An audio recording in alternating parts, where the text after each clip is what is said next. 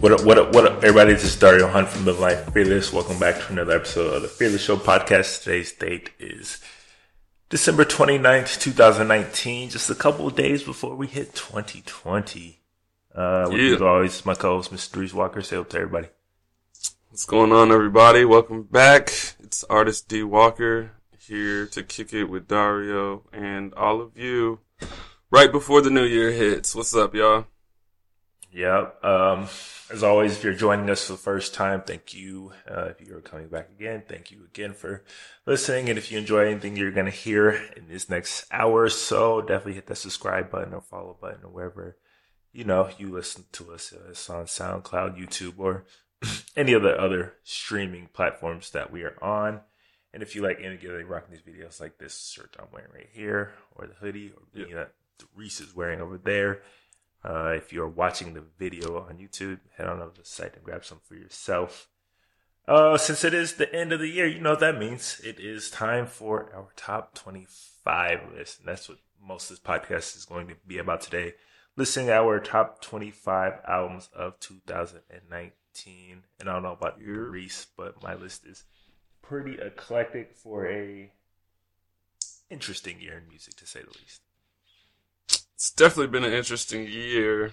Um, there's definitely been some standouts. I didn't get a chance to reach all of the depths of every genre. A lot of music, honestly, came out. I feel like the interesting part was that all of the major, major artists kind of took a backseat. So it allowed, Or they flopped.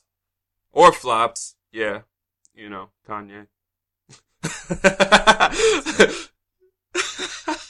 I mean, he's just the biggest obvious one. So, Yeah, I just don't think uh, the year in general they lived up to much of the hype, especially following 2018, which was a crazy year in music. So yeah, 2018 was ridiculous. felt a bit of a letdown after that, you know. But hey, Yeah, 2018 but was kind of historic. So I feel like I would have missed out on some of these projects though if it was as crazy as the year before. facts. So like I said, So, So, like I said, stay tuned because that list is going to be very interesting. Uh, but before we hop into that, I just want to hit some news items that happened in the last couple of weeks that we did not get a chance to talk about. Uh, first off, in art news, a stolen painting by Gustav Klimt was found 23 later, 23 years later in the exact same gallery. Ma, So, are you familiar with Portrait of a Lady by Gustav Klimt? of course. Okay. most people have seen it if they don't know who the artist is. It's like Uh-huh. the old shimmery geometric like drape over like the woman figure with like green and blue. I don't know. It's kind of hard to describe. You have Yeah. to look it up. Just look It's it got up. gold. Portrait of a Lady. Uh, so it's valued at 66 million. yeah, sounds about right. It, so the story is it disappeared from the gallery in from a gallery in Piacenza, Italy. Um, and just recently they found it literally inside the walls of that same gallery. That's amazing.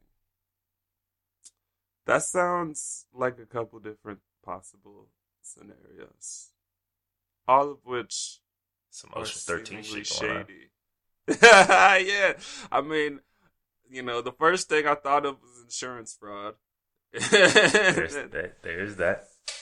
I mean, and then the second thing I thought of was it's fake. And then the third thing I thought of was that it was hidden because of something, but I don't know if it it had to obviously it's internal. So somebody at the gallery was trying to hide it from somebody else at the gallery. like it's like a weird I don't know, man. That sounds strange. That's that's a weird that's a weird story. So I haven't like followed up on it uh, to know if they confirmed that it's the real painting, but they are saying initial checks all say that it is the real painting. Uh, they're speculating that when they had broken into the gallery, um, they're saying that they realized that it was too large to get out the way they came in, so they decided to store it on site, hopefully to come back later and recover it. But I feel like 23 years is quite a long time, you know. yeah, that would have been like next week, like yeah. even a year you know, like, later. But you know, yeah, yeah. 23 years. I just thought it was interesting. That's crazy, huh? Well, well, if it turns out to be real, I've always wondered though, how much money can you make from a stolen painting? Because you can't just like sell it, obviously, at a normal auction or. Well, for that painting, the person who stole it could probably get take home like 20 million, 20, 30 million. I'm sure. Yeah, I'm sure there's a big drop in discount in price because there's only so yeah, many people you could sell to. Because the the seller themselves, that third party black market dealer, assumes the most risk as the front person. So they typically, when buying and selling stolen goods, take a larger percent than like the real world regular market, like thirty percent. They'll take like forty five.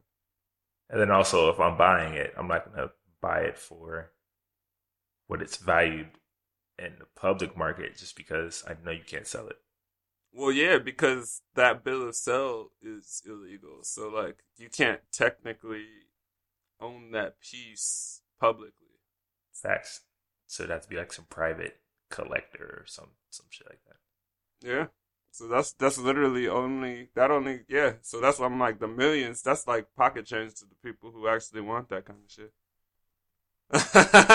Cause like to to own the actual Gustav Klimt, like this gallery, without selling that painting, could tour that painting around museums and make the sixty million in a couple years, and still own the painting. I'm sure they made a little bit of money on the insurance front too. Yeah, yeah, like I said. but hey, you know, no, nobody would ever think that. Yeah, you know, that's not something people would do. so yeah, uh, just That's a crazy. story. Um, so I don't know if you saw Times. I'm sure you did. Times Person of the Year was uh, Greta Thunberg. Oh, I did see that. I didn't read anything about it though. But... Yeah, I didn't really read too much into it. Um, I don't know what you what you think about that. Because I've heard quite a few arguments, different arguments. Uh, it's you know coming from different angles about it. Yeah, I don't know. It's kind of weird. Honestly, the first time I was honestly a little confused, but was like, "All right, that's cool," but it's weird. I'm trying to. I got to read up more because it seems like an agenda. Like, oh, there's definitely there's always one. There's always an agenda with these. Two, I think this one is even more. I mean, how old? She's sixteen. Yeah, she just turned sixteen. So she was fifteen. When, like, yeah. Like she definitely rose an incredible amount of awareness. You know what I'm saying? Her solo protest, like that's gross. Like she, I don't care. she definitely raised like a, a ridiculous amount of awareness about well, increased awareness and conversation around mm-hmm. you know climate change even though i think there was already a rising conversation about climate change but she definitely helped yeah. contribute that to younger generations and you know to show that you know they care um, right i'm just like person of the year it's kind of Honestly, it's a little, little disrespectful, off. but it seems like I don't know. Time is more and more just entertainment and not any journalism. Like it seems like this is like a this is almost like an entertainment today piece. It feels like, but it's by the Times person of the year. Like this is this could be like the Daily News person of the year. You know, like, like that's like what she certainly like. like. Don't get me wrong, she certainly had her moment. like big. Yeah, I'm not saying this doesn't need to be recognized and she doesn't deserve credit for bringing about awareness to a social issue and a political issue, but at the same time, we we can't just pretend like what she did is more brave than like what a lot of other people are doing in the world over the past year that made more noise than global than climate change. Like climate change wasn't even the loudest issue last year in terms like of I, I don't, I don't really have anybody that I would say deserves it more than her. You know what I'm saying? Like off the top of my head. Yeah, I don't have a I don't have a swap. I don't have like but I'm insert just this thinking person. like, really, like this is I mean, but on the flip side, I can't be mad at it because, like, what if it was like Kim Kardashian because she got like homegirl out of jail or something, and they were like, oh, I wouldn't be Like, surprised. Yeah, but that's what I'm saying. Like, if it was that, would would we would we be mo- more or less like, uh? I know, guess. like- I guess. uh, I I mean, I guess I don't really fully understand their definition of like person of the year, like what the right. what their criteria are is. Um, honestly, I don't think any of these people of the of of the thump the somethings have criteria like like even GQ's man of the year. Like Blake Shelton won that once. Like what is he winning man of the year for? like, uh, like like it's like a popularity contest. Like yeah, all these made things. the most. But most. yeah, and I also think it's kind of a dig. Like I look, I also think it was kind of a dig because you know Trump had his back and forth with her, which is probably my most Yeah. enjoyable part of this. Which that she crazy. actually won Person of the Year, and he had and he's has his own fake Person of the Year uh, cover that he hangs around. yeah, that's crazy. so That's wild. Her get it, yeah. Honestly, I like that though. That's good. I mean, feel that's like the angle I part of it, it. Yeah, Yeah, But That's it's also- angle. like Person of the Year. I wonder what it takes. Really, I mean, Yeah. part of this might be ageism. My my reaction might be a little ageist. I mean, I, I, to- for me, it has nothing to do with the fact that she was 16. She would have been like in her 20s doing it. It's just that. Was there nothing more than that? you know? Like, like nothing? Uh, I mean, tell me if I'm wrong. They want to You talk about. Tell me if I'm wrong. You guys can tell me if I'm like, you know, hating a little bit, but it's just like, really? Nothing more? I feel like you got to do a little more than that to person of the year in the entire world, you know? they made that cover look like she was saving the planet for real.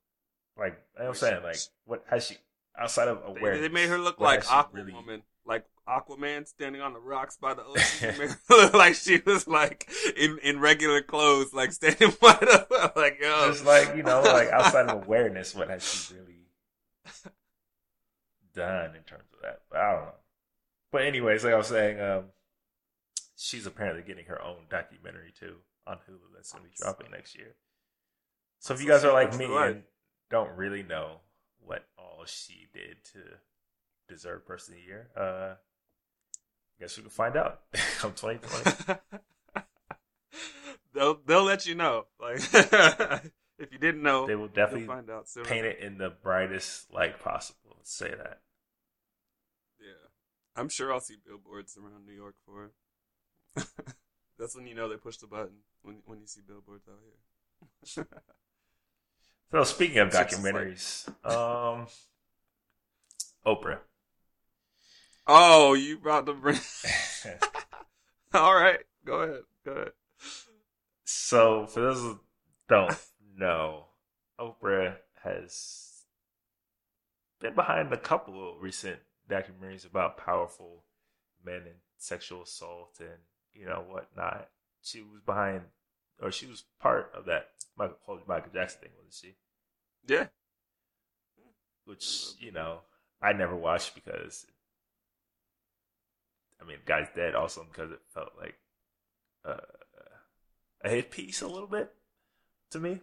Um, Honestly, it was just far too incomplete and terribly one sided.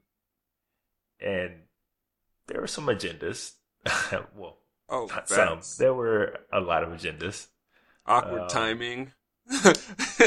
So I just didn't watch it, uh, but I heard quite a bit about it. So she's doing another one.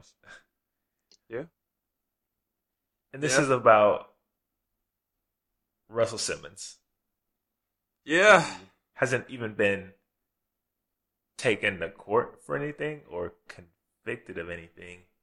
Yeah. Just accused of a couple acts of, you know, I don't know if it was rape, but Sexual assault, harassment. sexual harass, sexual assault for sure. Yeah. I don't, know, I don't know if it got to rape or whatnot. Yeah. I know that he issued a statement as soon as those allegations came out, apologizing, denouncing the claims, but saying if anything, if he ever made someone feel like that, he apologized. But then also, he immediately stepped down as the head of all his companies. So he's Right. not like CEO of any of the Rush companies any longer. Right. I mean, he's probably partial owner, but he's not the figurehead. So that was that, and that happened immediately. And then we basically just haven't seen him since. So Right. So she's doing a documentary yeah, a doc, like about these allegations. Allegations, Not- mind you. yeah, not an Not- interview of like, oh, I, I got the girl who who's alle- you know who accused him. It's like I'm putting on a full production, getting digging up dirt, you know, like while I got the tea boiling, like I'm serving it hot. That's what Oprah's doing. I'm digging up Right, dirt, so- serving the tea hot. So, I, I mean, basically, so at this point, we're not even like waiting until things go through trial. We are creating documentaries before you even get to trial, which I'm sure won't have any effect on jurors' opinions uh, into these cases. But Yeah, you know. on, before I really go there, I want to discuss 50's problem and beef kind of with her because he called her out on Instagram. yeah, So there have been documentaries recently about, like you said, a couple guys. One being R. Kelly, the next one being Jackson, and now this third one going to be Russell Simmons. There seems to be a common theme among them.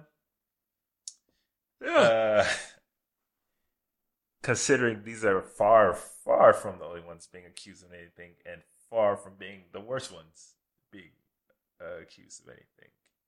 You mean the music industry? Is is that what you're alluding to, Dario? That's not what I'm quite alluding to. Huh, Tell me more. These just happen to be three successful black men.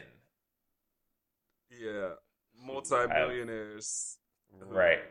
are leaders of industry who are at the point of retirement. Now, that's not saying that what they did or didn't do, or if it's right or wrong. All I'm Oh, yeah. strictly pointing out is out of all the people, let's see, Epstein, Harvey Weinstein being the one who started it all, Trump, Honestly, Spacey, I feel like a hundred fucking docs should come out on Weinstein. You know how many people? Yo, how how does dude? I could make a probably an hour long video of Hollywood joking about Weinstein's nastiness, like to our faces, like decades I'll- before this even came out. yeah, like to our faces. It's a running joke that Weinstein's nasty, and and and you over here just like out of the ether, yo. Remember Fat Farm? Yeah, that dude got accused. of like, like well, let's let's dig up the dirt. Like, but this other guy that we actually want to know, like about Weinstein and like all those other names, Kevin Spacey. You know, Mhm. like we want to hear about that. shit. Epstein, but Epstein, Trump. you know, Trump for sure, one thousand percent. Like I remember how he was making uh women leaders around the world feel. Was- That was a big thing. The first his first year in office was like making women uncomfortable across the world. all people that Oprah has had connections with throughout her lengthy career, especially Epstein. I mean, especially uh, Weinstein, who there's multiple pictures of them being quite friendly. Oh, they made money together. And I guess somehow Epstein Weinstein's has been out for what three years now, maybe more. Uh, three years. Yeah, that was in 2016. Yeah. And he has not had, and I haven't seen really Oprah run out to do any sort of documentary about Yeah. those individuals. hmm But she's already done two on, you know, Yeah. these other individuals. And 50 pointed this out on Instagram and kind of basically called her out. And I couldn't disagree. Yeah. Just hey, Oprah, why don't you use your platform to not make black men in America look like complete shit to the entire world? Or if you do, let's just, you know, Keep it even. people. Yeah. Yeah. Yeah. Spread it out. Make it a series. I'm not telling you, I'm not even telling her not to. Honestly, make it should just be a series where it's about all the different creeps. Like it should just she should make a, a seven parter with with White- one about Weinstein, one about Epstein, you know, like one about there's quite a lot to pick from. yeah, for real. And the fact that these are the only ones that she has picked from is kind of like, all right, what are we doing here? Yeah, honestly, and the Russell Simmons, it's kind of nasty. Like thinking about This is a, a Russ, Why? like Like, I'm not even look. I'm not even telling her not to make them. But my biggest issue with, especially this one, is that he hasn't even had his day in court about this. Like, yeah, and you're doing a full on documentary about allegations before. But that's what I'm saying before the trial. And you know what that's going to do to the family? So now, like, all of the Simmons pe- family is going to have to eh, talk about this whenever they're in public. You know, imagine being like Angela Simmons, you know, one of the kids from uh, uh, Rev Run's kids or something. And they're like, oh, so what do you think about your uncle in this new documentary? you know, like, and they're like, oh, well, we haven't gone to trial, these allegations, blah, blah. They'd have to do that whole shit. Imagine being a juror and seeing this documentary a year before you get, Get you know, selected for jury duty. How do you think that's gonna like affect like your opinion and perspective about what is actually being talked about? You know, what's facts and what's not. And it's just like, what are we doing here? Like, yeah, we we doing Black Mirror stuff right here. feels disgusting to me. I'm disgusted. Look, I'm equally disgusted if these allegations are true, but I'm also disgusted that she's doing this and he hasn't even gone to court. Yeah, it's just weird. It just feels like it's out of nowhere, unprovoked. Or provoked. I mean, we don't know behind the unless- scenes. See, the only thing I would like to know is like if it's not just Oprah. Like if if say um his ex, what's her face? Kimora. If Kimora Lee came to Oprah and said, Yo, I think we should do da da da then it's a whole different story. You know, if it's like he- you know, then it sounds crazy and it's like, oh, he might be a monster kind of shit. But like I haven't heard like her involvement in it at all, you know. So like I said, I don't know in terms of I don't know how much real research actually went into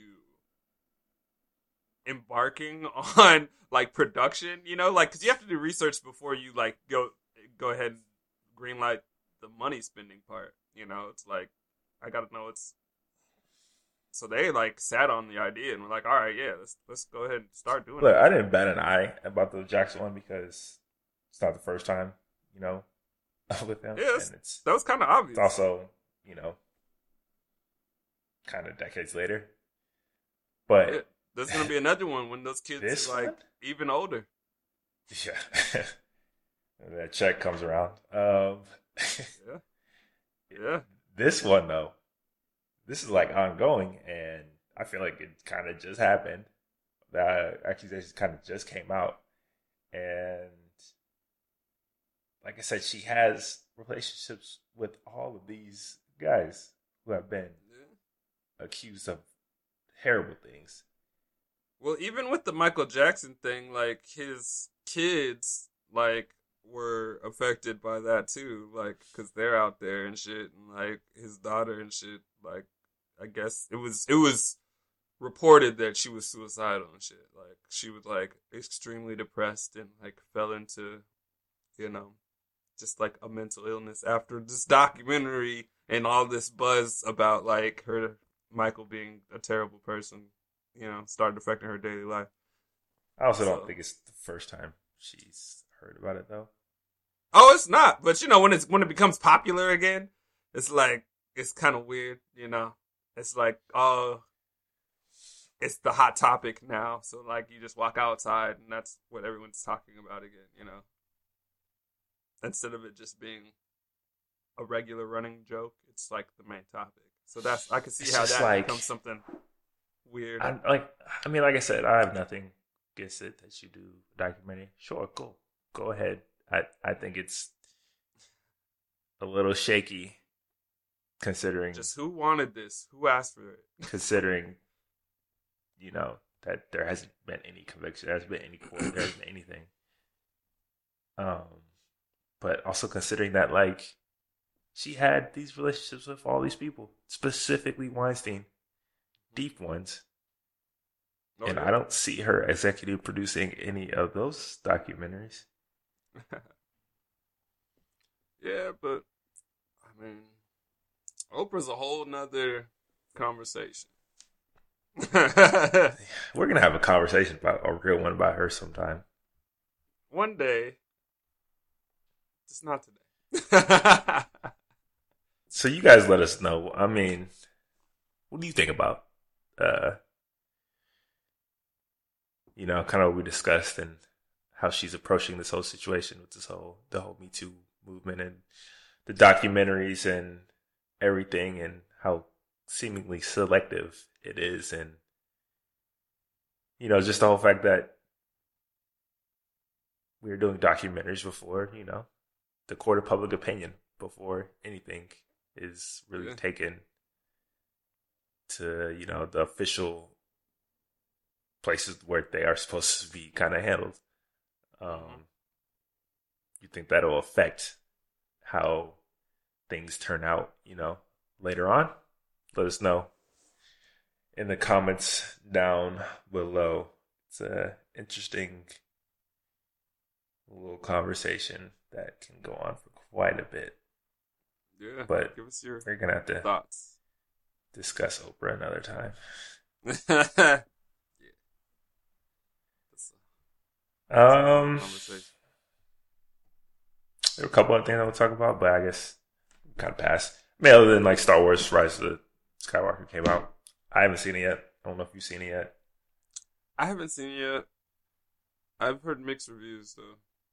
It's all been mixed, which is kind of what I expected. Um, I wanted it to be trash or great. I didn't want mixed reviews, honestly. I just wanted to hear it was trash or it was J.J. awesome. Abrams. I know that's what's annoying. Middle ground. He's like Damn. that's his whole Exactly. career. like, well, that's what's messed up because he did The Mandalorian too, and did he? I watched The Mandalorian. I don't think he did. Nah, he did that right. Jon Favreau did he just was write- behind it? No, because it was Dave Dave Filoni. Yeah, I know he's part of it, but I thought he was also. I thought they both worked on it because I feel like he was part of it. I don't think so. You sure? Maybe he could have been a part of it, but I don't think so. I think it was between jo- uh, Jon Favreau, who was behind Iron Man, and uh, Dave Filoni, who's behind the Clone Wars.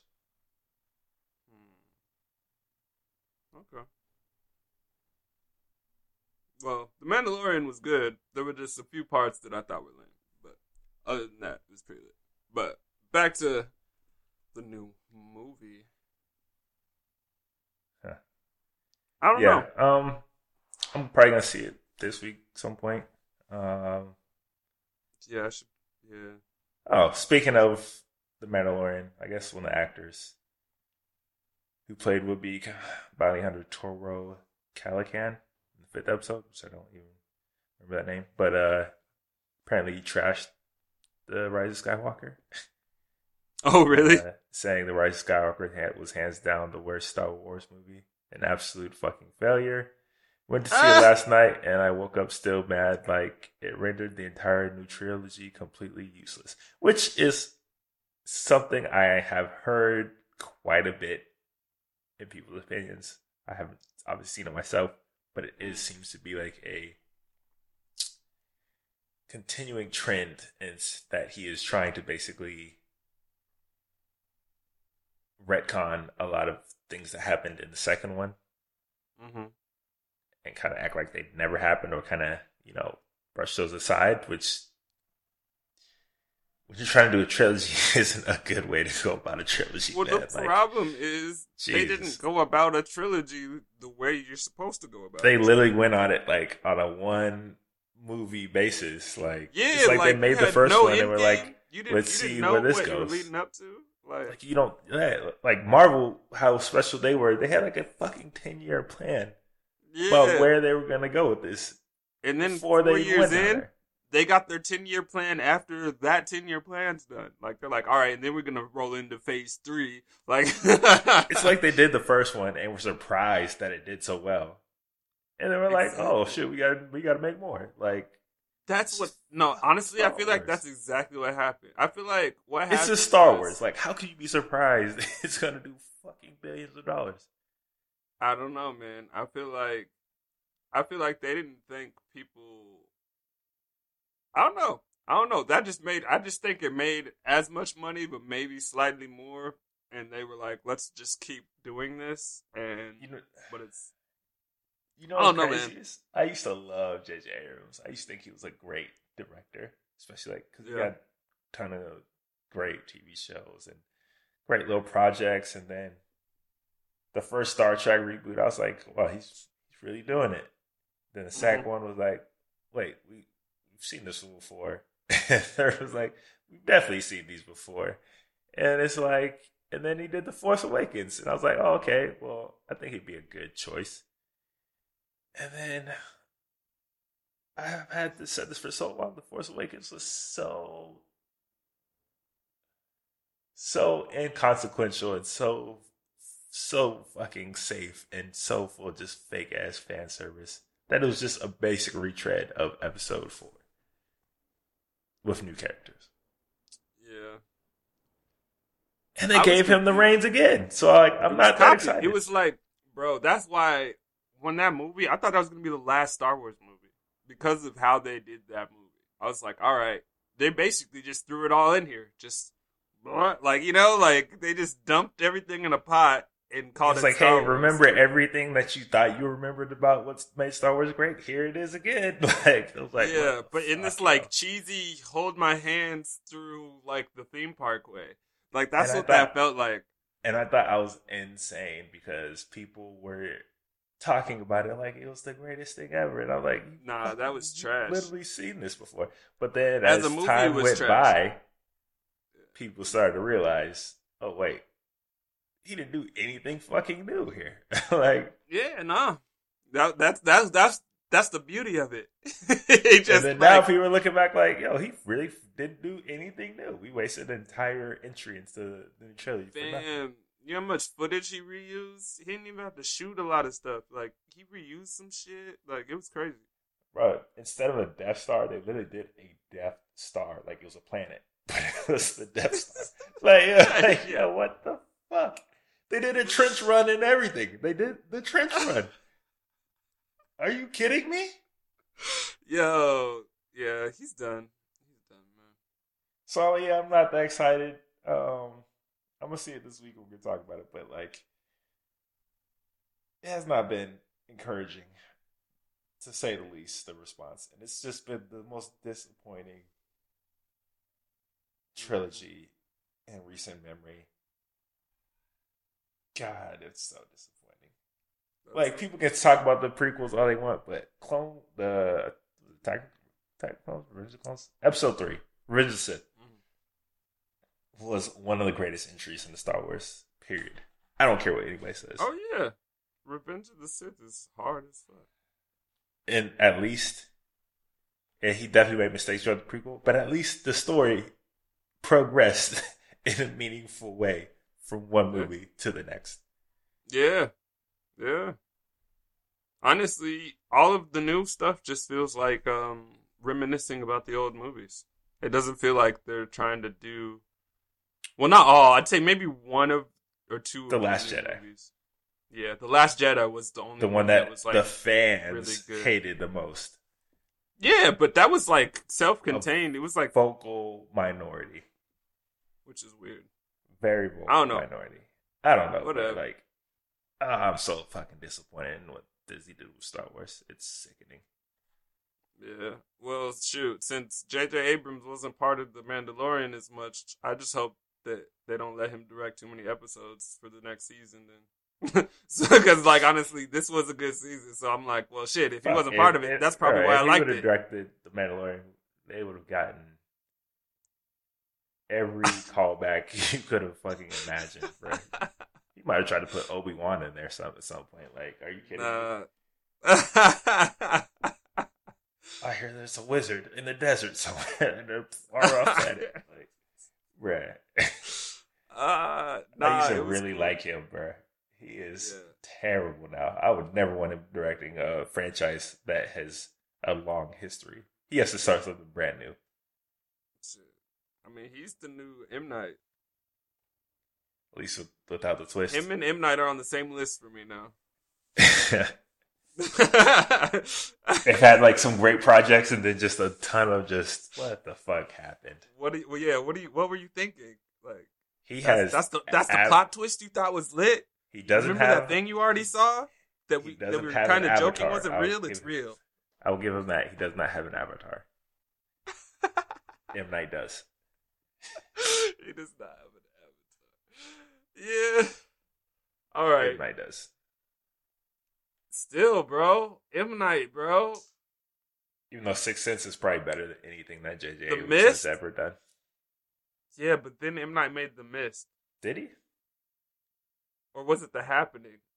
The happening, bro. It was the happening. Yeah. That shit's trash. Yeah. but wasn't as trash as Avatar. So I'm just saying. He's had worse. He's had worse. I'm just saying the happening might be worse than the Star Wars movies. Oh yeah, no, no doubt. Yeah. So I'm just saying, All I'm saying swings is- hard. He he missed harder than JJ did. That's all I'm JJ doesn't even swing hard, and he still misses. like that's the whole point. Like, Yeah. bruh, you going for butts and still getting out. Like, God damn, bro.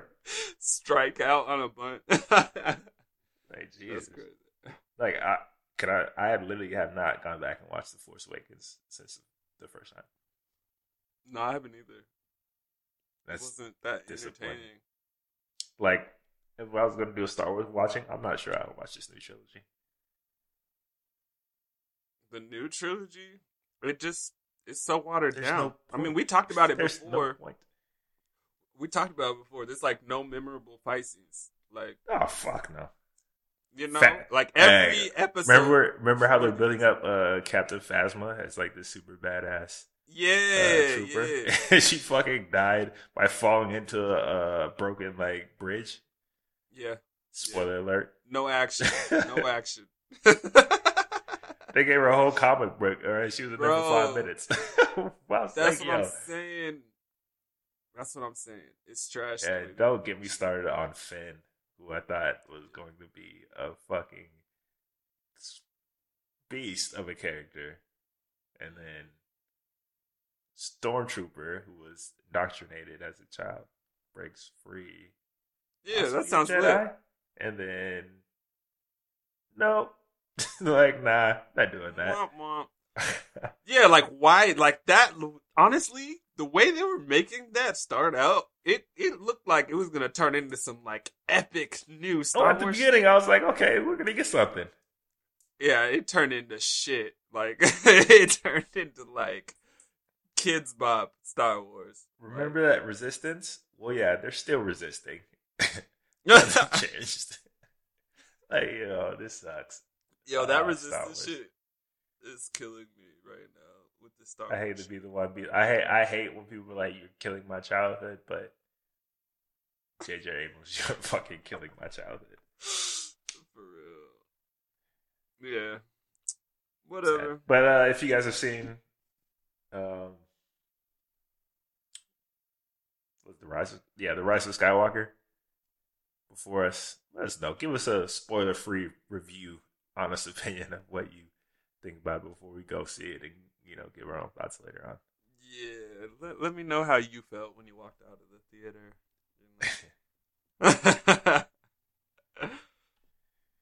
All right, so last topic, we're gonna go right into a top twenty-five list.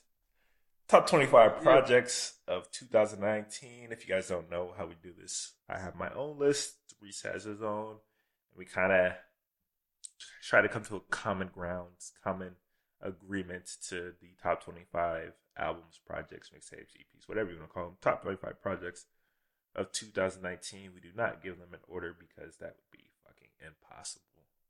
But oh yeah, let's get right to it. Facts.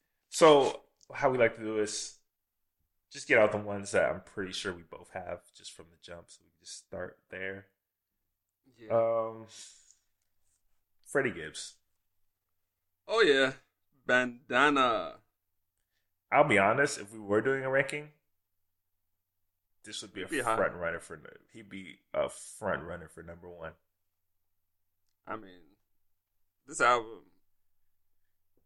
When people say hip hop is dead, just tell them shut the fuck up and listen to me. that yes, exactly. Just sit the, just shut the fuck up. Find somewhere to be for an hour, and listen to Mad. to band And Freddie Gibbs. Gibbs and Madlib. Let me can't leave him out because the production on Mad this. genius. Are you kidding? You have to say Madlib's name because honestly, mad honest. genius. Mad genius. Like yo, this shit. The vibes. It was. It was like. Ah. The vibes, the bars, the guest features. Yeah, Yaz and Bay. Mos Def for you guys that don't know. Black Thought, Pusha T, Killer Pusha Mike. T. Yeah. Yeah, he had Pusha T and Killer Mike on the same track. He had Mos Def and Black Thought on the same track. Yeah. Who does that? That's And he that's, went that's bar for bar with all of them. Yeah, and didn't sound out of place. Like it was his song still. Like it sounded like it was still his song, not like they came on it and took it over. And it's also nice to see, you know, a guy who's who had top level uh, potential when he first kind of started. He was on that freshman cover with, I'm pretty sure, with Kendrick and Cole and all them, and Crit. Um, it was definitely either on that one or it was definitely around that time. yeah. You guys can let let me know if I'm wrong, but I'm pretty sure he was on that cover. Um, to see him finally get kind of that widespread recognition for how dope he is, hmm especially coming from you know all the ups and downs of his career, to finally feel like he's really because he had a couple projects before this that were dope as hell, Yeah. but then to see it like kind of like really all come together, that Right. moment to deliver that definitive project. It's like damn, yeah, about this time. is his statement. Like I've been telling people you were dope. Right. But this is like the prod. Now we have to like, yo, go to that.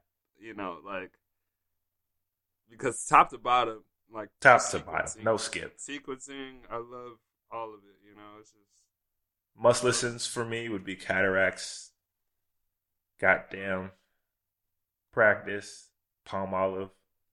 Palm Olive is hard as Just, God, just listen. It's special, special. Um,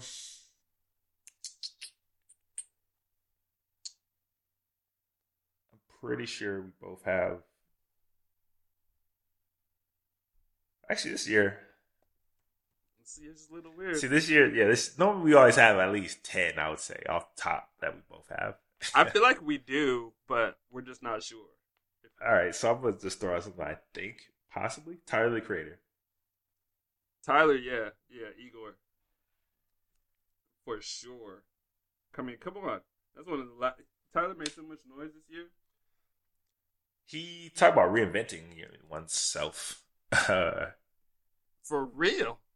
he's Just done a complete rebrand. 180 from how he kind of first broke onto the game. hmm I mean, even sound wise. He was this angry, kind of metal, kind of hip hop, like aggressive act that was all about shock value and you know and now he's like this soulful R&B like you know like guy Yeah. like produces some like crazy stuff and he's like he wrote produced engineered this whole project himself Yeah. And honestly, one of the most impressive things about the project was him engineering the features to not sound like features, but to sound Right. like layers in the track. Like I Right. couldn't tell no at all who the people were. I just could tell I liked the vibe, like the song. except for Kanye West because you can't really Well, yeah, yeah. there's that. I mean, there's that. Yeah, he's obviously like, oh, that's Kanye. You know, I do remember doing that too. Like, oh, like, but and now here's Kanye yeah, for real. yeah. like they love to do uh yeah. But yeah, nah, he did his thing, and if you guys remember when this album Igor came out, that's when DJ Khaled dropped his album. guess what list that'll make for me Not this top one. 25 worst possibly Worst. either way I mean, that shit came Not on this level. Like, i'm Yeah, joking that- i don't know if it's the worst i'm sure there's worse but no, it's not the worst because I fuck with that John Legend Nipsey song heavy. And true Maybe He two always other has a- songs. he always has about But- two songs Yeah. but yeah, so Igor was number one album beating DJ Khaled when it came. Yep. out. So that's that's still it, honestly. That's definitely on the list. yeah listens must listens for me would be new magic wand boys a gun earthquake obviously uh Are we still friends? are we still friends for sure phenomenal yeah definitely dope to see where he's come um Growth. lion babe Oh yeah. You- same Cosmic Wind. yeah we said this pretty early on that this would probably be in the top 25 and we're pretty right yeah. Yeah, it Uh, actually stood up all year. stood up all year um Still put it's still in my rotation. Oh. Yeah, it's God. It's just, it just sounds so fucking good. Man, honestly, I feel like anytime I'm hanging out with people and we just need like something really good to put on Just in the good, background that's yeah. a vibe, I Lion Babe is the go to. I'm like, yo, put vibe. a Lion Babe on. Just put the Lion Babe radio on and, and, and we'll just chill. Like It's, it's, it's like wavy. it's good to go at any time. Like no, like no, that's like it's. I'm, I'm like I'm disappointed it hasn't like gotten more attention, yeah. but ah damn, it's good. It's honestly at any time of the day, like morning or night. That's what's lit. Like you can- you can listen to it on your way to a party or on your way to work. Like Like, yeah, you should be put into like a good mood, like instantly. Just throw that on. yeah, definitely. Never before, Western World, Different Planet. Those are all must listens for me. Really, honestly, front to back for me. No rules. It's just good. The wave, like, ah, Oh yeah, no good. rules. Yeah, any way you want it. The- so we talked about this I think last time. Uh, for me, I said FKA Twigs. Oh yeah, Magdalene. That's definitely on the list. That's on mine for sure. Yeah, just a whole experience. Like, the shit was like a movie. It was like a, yeah, like it's like a as ballet or theatrical as it is musical, and somehow she turned music into like visual. I don't know how. I don't really know how to explain it to you, but she did. Yeah, And it's real, like- though. Really hard for me to fucking explain to somebody that has not just heard it. and that has Like, not seen her actual music videos that go with it. it's it's so tr- it's like she puts you in a trance. Like I don't know how she does what she does, but like, cause honestly, when I first heard her, the like kind of like squeaky sounds and stuff she be doing, like the experimental stuff, I was like, what? You know, but then like we're hearing it, it's like it's almost like like jazzy improv, but like in this weird punk like melodic way. It's like a weird Yeah, I don't know, man. It's it's, It's unique. Like the way she, it's really unique. It's unique. Like she's talented, and sh- and she, like I said before, I think on a different podcast, she could sing ballads. Like she could give us a whole album of like the best ballads you ever heard. Like she could sing like, you know, like she she could do probably like Whitney Houston joints, and it'd probably sound amazing. You know, like and then she can but- give you the full on like ballet choreography to go along with it. for real to a T. Like her stillness and like the, her body control, just moving slow and like ah, she kills shit. She's So, definitely. I was just highly impressed. Highly impressed. She's definitely next up. Yeah, she's too talented. See, I would give you songs to listen to, but honestly, it's kind of one of those projects you need to let flow, and you kind of gotta catch that wave. Can't really just pick one song and throw on. Right. Let me see. I don't know if I got. Yeah, it's pretty much just to like push and play through song. Like you can't really. I mean, there there might be a couple go tos, but honestly, it's just a vibe. Most of the time, I just I just put it on and listen to the whole thing. All right, let me get my fifth one, and I'll let you go. Um, James Blake. Oh yeah. Oh yeah. You kidding? Oh, rip.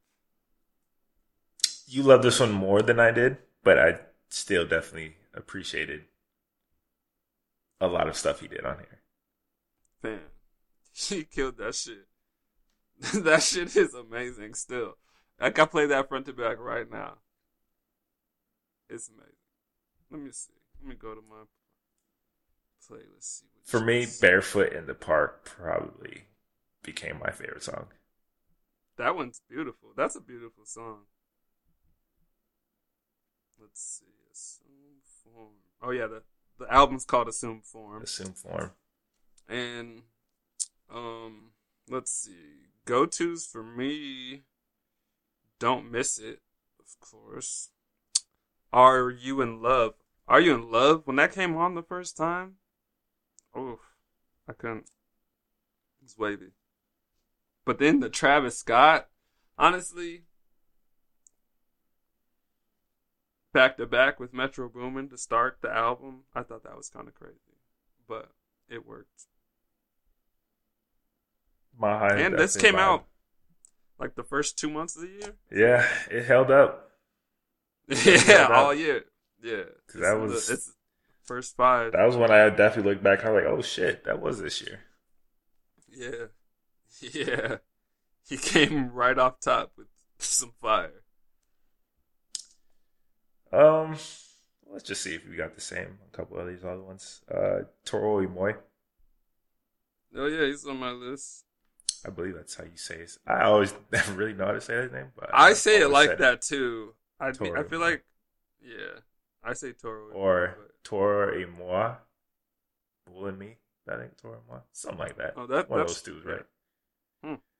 Um, Yeah, never- a guy I've been listening to for a really long time, to be honest with you. Uh, he's never really quite broken through to mainstream, but he's always been like right there on the edge of it. And Yeah. I think this is one of his best projects, if not the best project he's put out since maybe his first one. oh, for sure. This is this came out around the same time as uh, James Blake, and we had this conversation I said I liked some of these songs more than I liked any other song on James Blake, and I think Yeah. he has an absolute vibe on this song. Oh, and the album's called Outer Peace. Yep. Outer Peace. Like Um, New House. I thought you were crazy tripping, but I then I listened to the album. I was like, listen oh, again. you're like, eh, you There's might some have joints out here. I was like, All Yeah. right, yeah. I was like, nah, this shit is really good. Like, yeah. This shit is fire. New House. the third listen, I was like, yeah, I can't deny it. Like, so slept on. This project was so slept on, but it's so fucking good. Baby, Yeah. Ba- baby driving down is just a good ass bop. New house is fire. 50-50. Who I am, like must listens.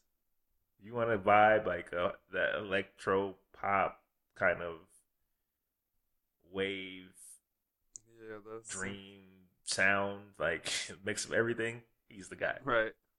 Oh yeah, he's got that Dream World electric shit. We kind of he started out as that kind of what's it? Not dream synth, but somewhere along those lines, where it's like that kind of low, Mm.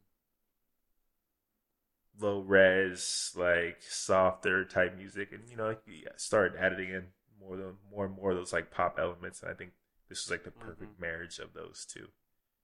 Yeah, So Toro y Moi. Definitely go check that out. Outer Peace. Um Moneybagg Yo. Ooh. that is not on my list. It's on All my right. last seven maybes in my all right, like, all right. All right, we'll come it's in back my to that. possibles. Yeah, We're gonna come it's in back my to that. possibles, but it's not in my certifieds. Because a lot of We're gonna Billie come back. Eilish. Billie Eilish. Oh yeah, Billie's on my list. So here's my thing. I did not I love this album. hmm Um I appreciated it Right. and what she was doing. And I understood why she blew up so much. yeah. but it wasn't for me personally. Like Right. topic wise and everything. hmm She's definitely kind of like the that new age. She's like the perfect representation of internet culture. Be quite honest. Yeah. of like definitely. kids, like yeah, like teenagers. Like she's like that perfect embodiment of that and like her music.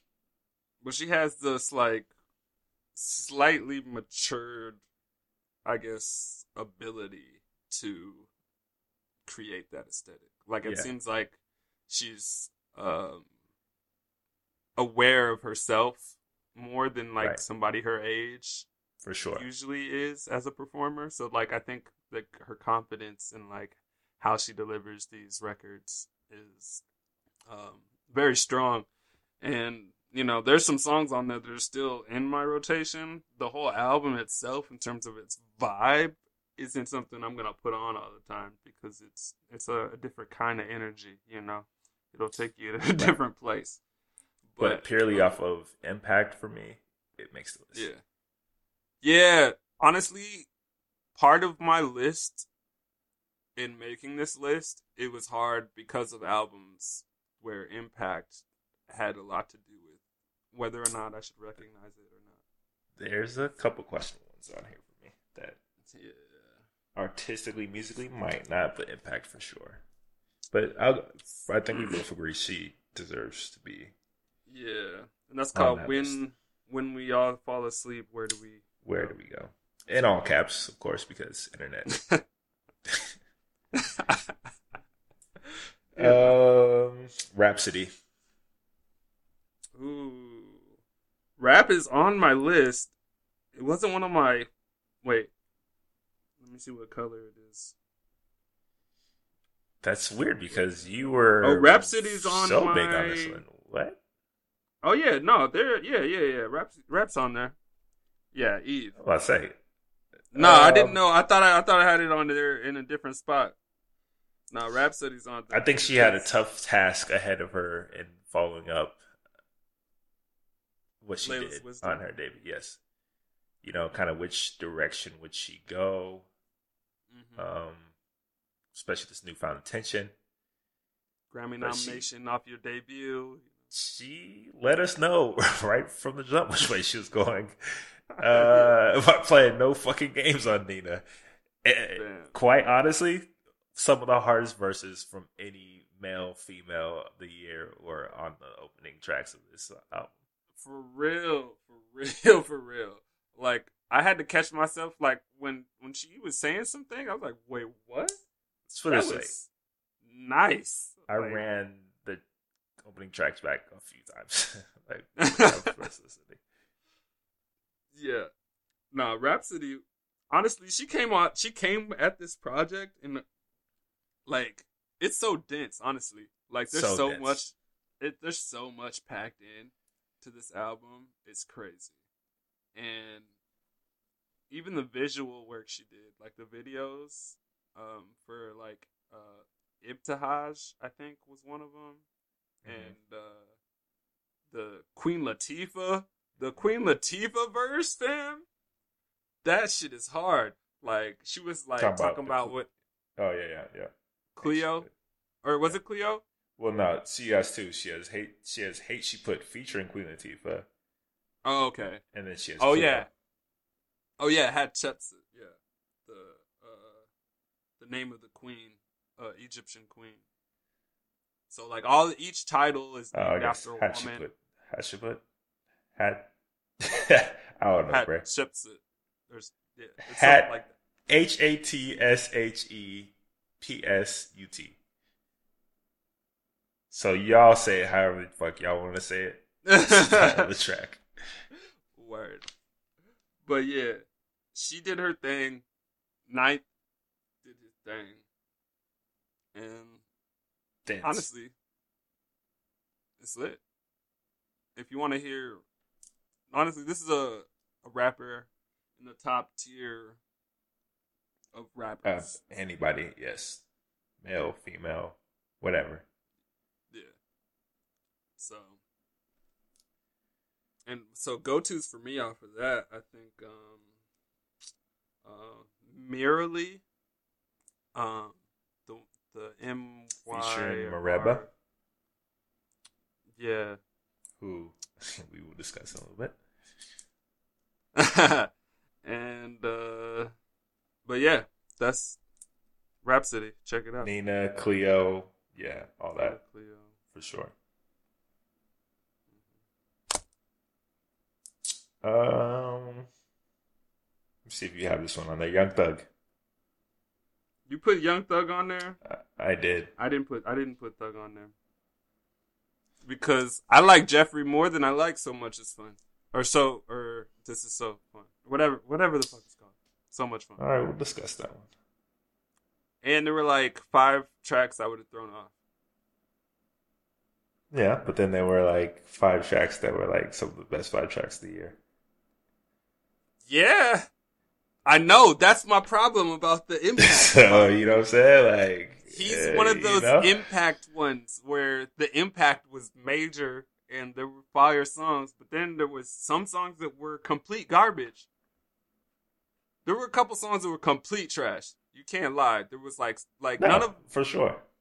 That's why I didn't put it on there. It's because none of the other albums had a song had a song that was complete garbage juice on the album none of those other albums either had some of the songs that were complete fucking fire. I mean, okay, all right, all right. I'm gonna put him on the side for a second. Nah, yeah, we'll discuss later. Because the because he did have um rest in peace Juice WRLD. He had the Mannequin Challenge, which was Juice WRLD's song that uh Young Thug heard and then said, "Nah, I need that for mine," and then put a verse on it and that, that that's how that ended up on his album. And that song is fire. That's one of my favorite songs on the album too, actually. Which one, Manic? You said Manic Challenge? Yeah. Yeah. Yeah. All right, so let's get some R and B. Uh, I, I had Summer Walker. Oh yeah, oh yeah, over it. Over it. Let's just put this. This is a huge year for her. Um, yeah. She got a Drake feature, you know. I know. A Drake remix, really. A Drake uh, remix. It's not even the lead. She got the Drake remix. To um I mean, Girls need love too.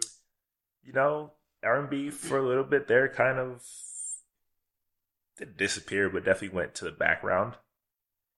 Yeah. And, like, Well, that more alternative rappers started Rappers started doing it. singing, and then singers started going more trap. you know, you got this weird yeah. So, middle yeah, ground, Future- like alternative R and B ground, kind of spearheaded by like The Weeknd and shit like that. Even though he, Mhm. even though he turned away from that and went more pop, Right. but you know, traditional R and B wasn't anywhere near the forefront. But I feel like came back in a really, really big way this year. Even if Mhm. all the projects didn't make my list, there were definitely acts and songs that in the years prior I don't think would have ever gotten as big or as much attention as they did. You know, No, for sure. And for sure. R&B was huge when we were coming up, like early 2000s. Oh, like, yeah. so much of it out Right. there. So to see it come back, kind of like that, more just love, like more traditional love, not just drugs and debauchery. You know, it's like R&B. Like, yeah, come back in that more yeah, kinda- not yeah. yeah, like wholesome, Real, wholesome, real love, real love, real of- yeah, relationship, real human exactly. contact and relationship. Right. Interconnectivity Not strippers. I'm in love with the stripper type shit. Yeah, yeah.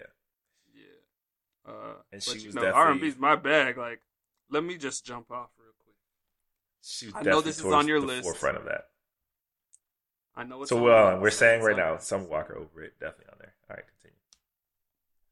The next one definitely on there, which came on the top of the year as well. Ariana Grande. Thank you. So much like Billie Eilish, Hmm? she made it on impact. So she is on your list. on impact, she made Okay. it because yes, there were some huge songs on there, but if mm. you really go back later on and listen to it, they don't really amount to much, which is also my problem when I first listened to it, and a problem that I still have it now. That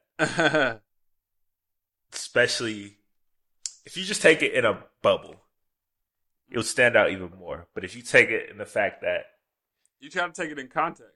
in context of what happened with everything that happened with her and everything that how quickly this came out after probably her best album ever put out and then you know everything else surrounding you know the death of mac miller breakup with very public embarrassing dumping of one uh comedian who David. Yeah, Pete Davidson. Um, so you take it in that context, it's like I just wanted more. You know what I'm saying? Like if you're gonna use this Oh, yeah. like a, In terms of it being like, it's more of like a Dear Diary time capsule than it is like uh, a like. she didn't really world- dig in to putting her real emotions into this. I didn't feel like. I feel like she. I feel like she got into her bag in a couple of like ghosting and stuff. Like I feel like certain She songs were. Close. Yeah, but I feel like they were away. out of her realm. Honestly, I feel like she forced it before, and that was her not forcing it as much, but still forcing it a little. Still, still a great album production, song wise, everything. Yeah. Yes. So and Major it was impact. very impactful. So, and obviously, thank you next became a whole fucking thing because Yeah. of her. So Yeah. yes, I right. agree. It, it's on there, even though I have my reservations, warranted right. reservations. Word. I'm gonna just have to throw this name out there because I don't know if you even listened to it yet. So I'm gonna have to see You're how gonna say Snow but- Allegra? Go ahead. Snoh Aalegra. I already know. Uh, the feels again. What's up? On the list? You listen to it? I did listen to it. What you think?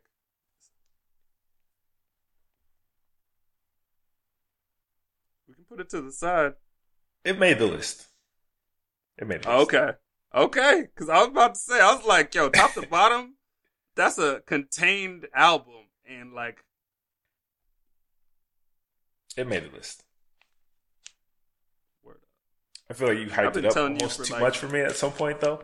That I was like, all right, can't live up to that hype now. it made the list. Put too much on it.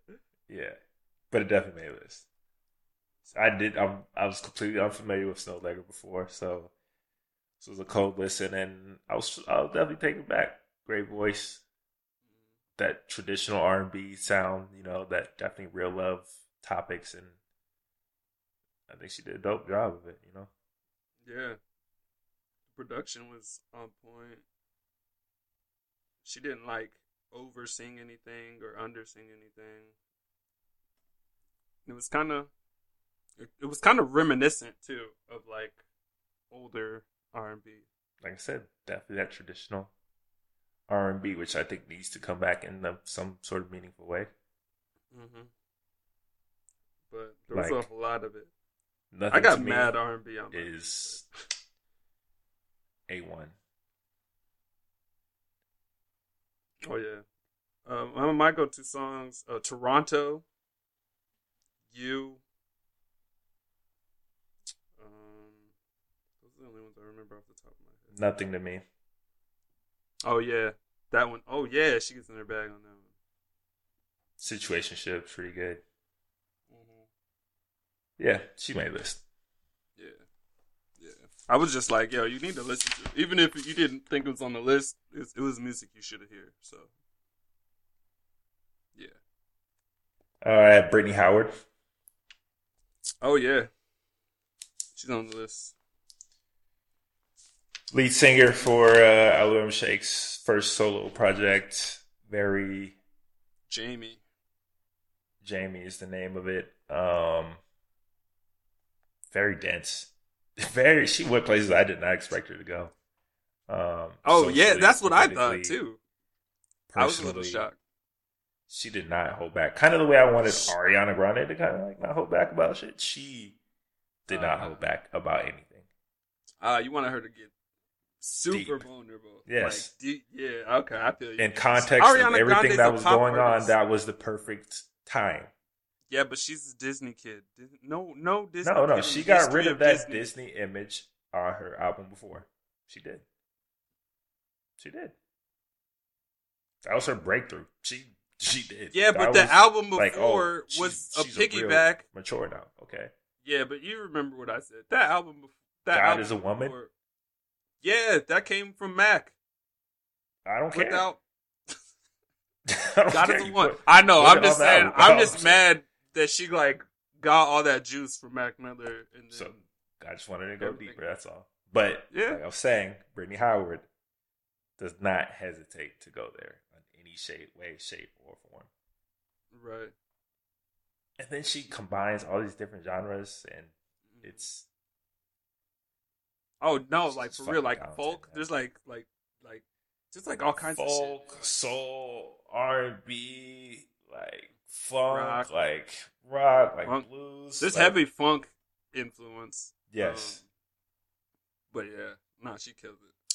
this it feels almost like what Solange was trying to reach for, but came up Yeah, fully short. you know, Solange look. That's like when you dived for the finish line, but you were like three inches short. That's what her album felt like. Solange is about twelve feet short. Let's be honest, you have not listened to that album in over six months. Uh, that's facts. exactly. That's facts. especially coming off of the project she put out before. I was so hyped for that and then so disappointed. that project, a seat at the table. Yeah, So fucking good still.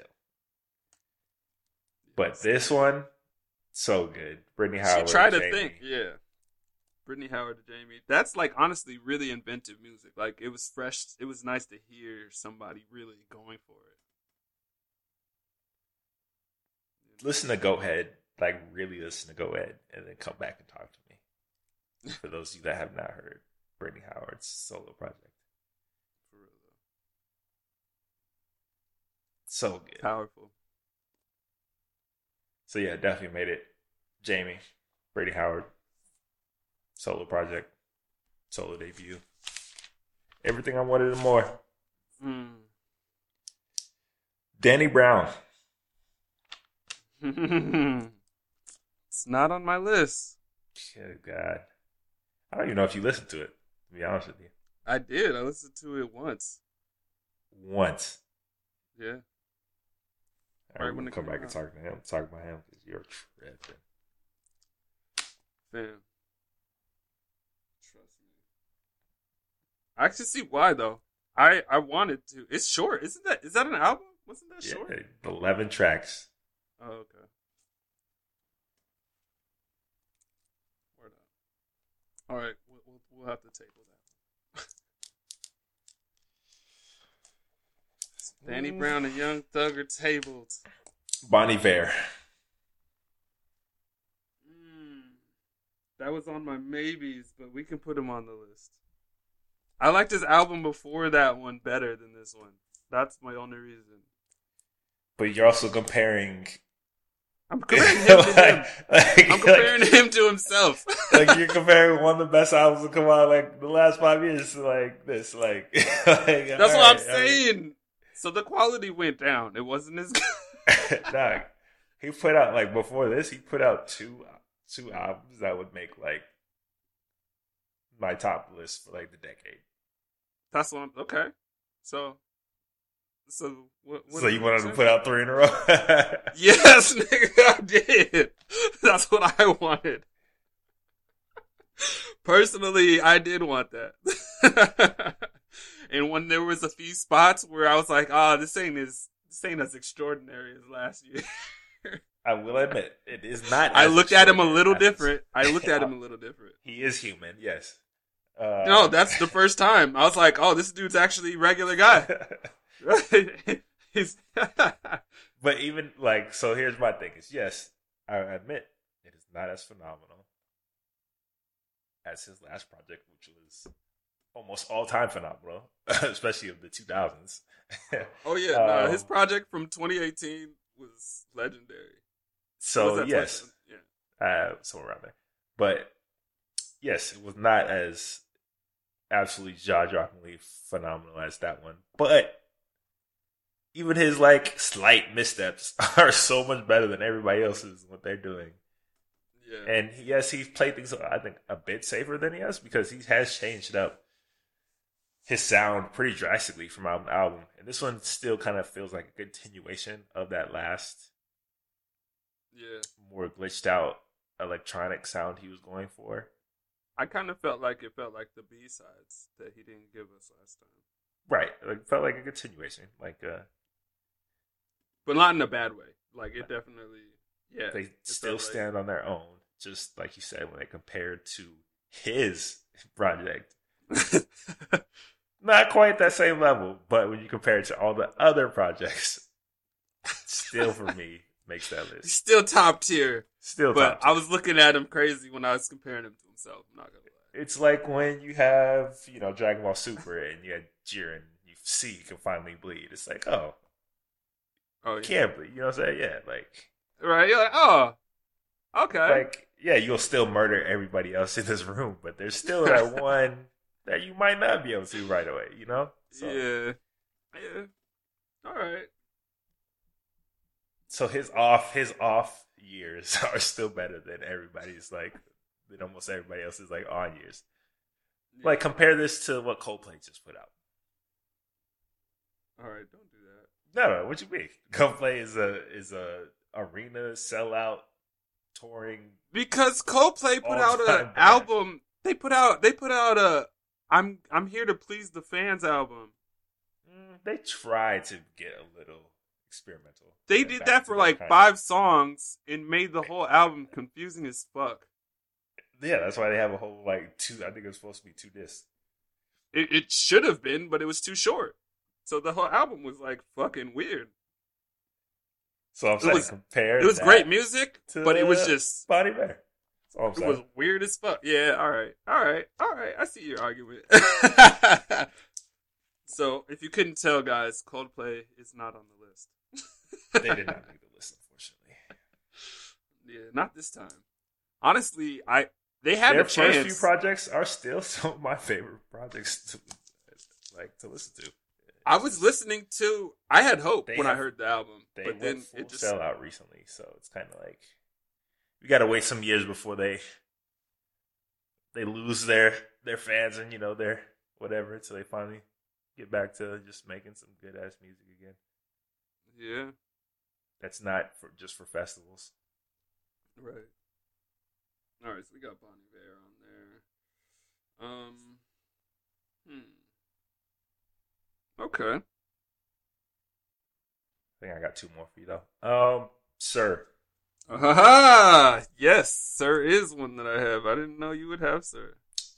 I didn't think you would, Trey honestly. Summer was a phenomenal. Mean? Anything you know? Anything Top Dawg? I'm on. Yeah. Nah, that was an amazing album. John Redcorn Yeah, on he that. definitely delivered. You had like Little Wayne, Jill I Scott. know, right? He got the old Little Wayne too. Not not like an old verse, but like he got Wayne like focused. Yeah. Yeah, so he's always been super talented, and I knew he was super talented, but like most acts that come out on Top Dawg, their first project always feels like a a combination of like older stuff they've already done and then like s- stuff that they're still kind of figuring out, Mhm. you know, musically. And then their second one, they just seem to always have it figured out. Yeah. and like he, he he hasn't figured out. Like he's Yeah. fucking good. Like Yeah. it's definitely that more traditional R and B, but he just has kind of like this rhythm to it hmm that also plays the kind of rap and a lot of sensibilities.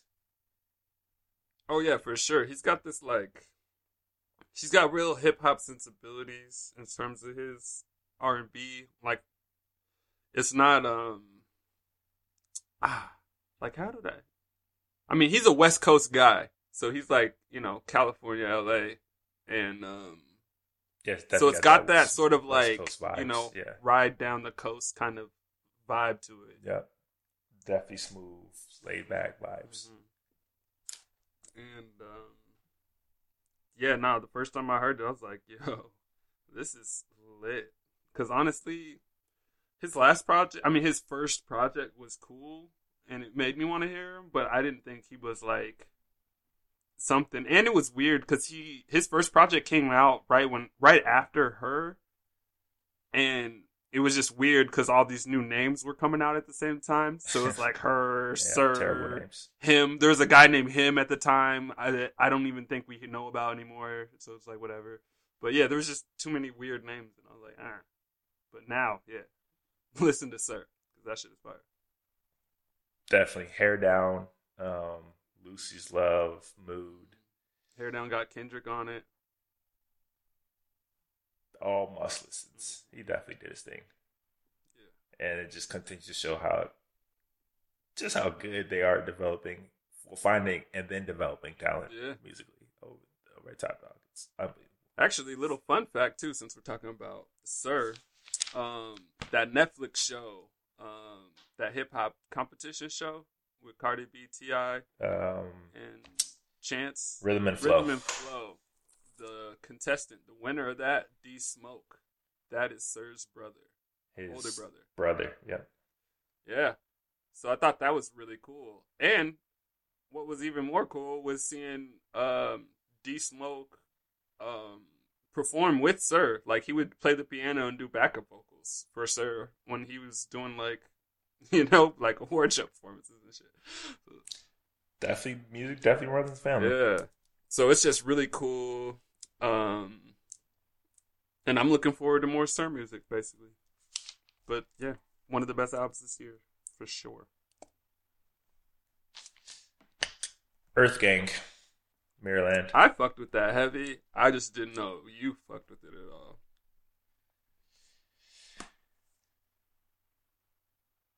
I fuck with it. So,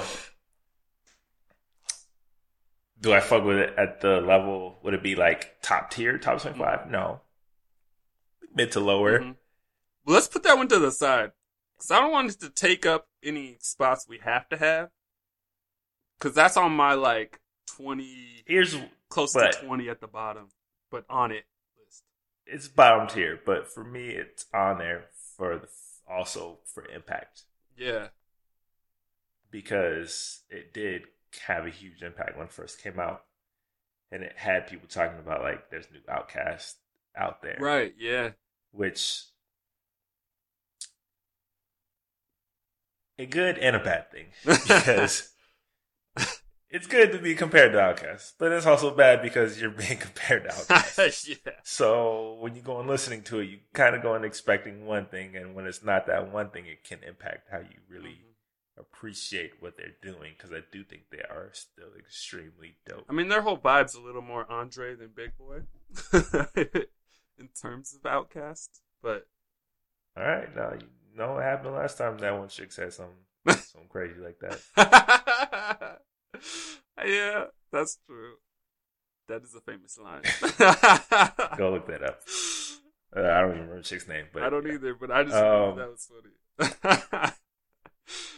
Um, but nah, Mirrorland. This came right right off of the Revenge of the Dreamers release, so it was like big Right. for that label too. So it was like it was a lot. Right, and I think it was better than Revenge of the Dreamers. Yeah, as an album. Yeah, Right, impact wise, Revenge of the Dreamers had a bigger impact, but album wise, Mirrorland definitely. The only reason the Revenge of the is bigger is because it's like a compilation tape essentially. They had like everybody on it. because J Cole. Yeah. Stop because J Cole. Um, see, this here it starts getting a little Hold on, I think Man, I got one that you probably got. definitely gonna part ways. Um, you got Flying Lotus, Flamagra. It was iffy because it's very long. It was. It was if I remember, Eighteen. very long. Twenty-seven. Short, very short, very experimental. Right. Because I was like, really? It didn't feel like long. It's some I loved, True. some I didn't. which is kind of how he is, anyways. Because you're so experimental, Yeah. you're never gonna have You don't know what you're gonna get. one sound. Yeah, I mean, you'll have a general idea, like you're gonna get some of this, but you don't know all of what you're gonna get. right. So he's questionable for me. All right, we'll keep that to the side. I have I have Mustard's project on there. Perfect ten. Yep. Mm, that one was iffy for me too. Ooh. Okay. Ooh. So we're just gonna get right to it. We have a bunch of iffy. So I had Mustard. I had Gold Link, which was iffy. Probably won't make it, but iffy. Vampire Weekend. I have Vampire Weekend. Iffy for me. Father of the Bride. I like that album. Yeah. I think that's honestly one of their best projects. it's like it, it sounds like their old stuff, but it sounds better to me. All right. So you have that one on there. Yeah, yeah. Father of the Bride. All right. So we both agree then. Um, definitely more of that poppy alternative rock. You know, brighter. Yeah. more cheerful. Um, but I think they did some really interesting stuff here, and I think everything they did was done extremely well.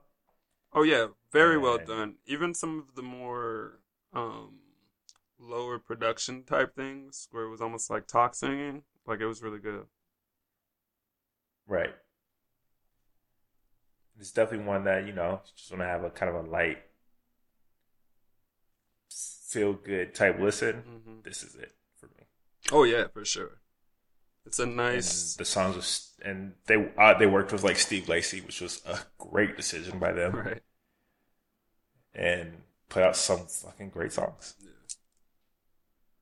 Definitely, right. So on there. Cool. So we agree on that one. Uh, Steve Lacy was also iffy for me. Uh, that was really iffy for me. I didn't put him on my list, but I did listen to it. Uh, for me, uh, Mereba was up for sure. For sure. Yep. Okay.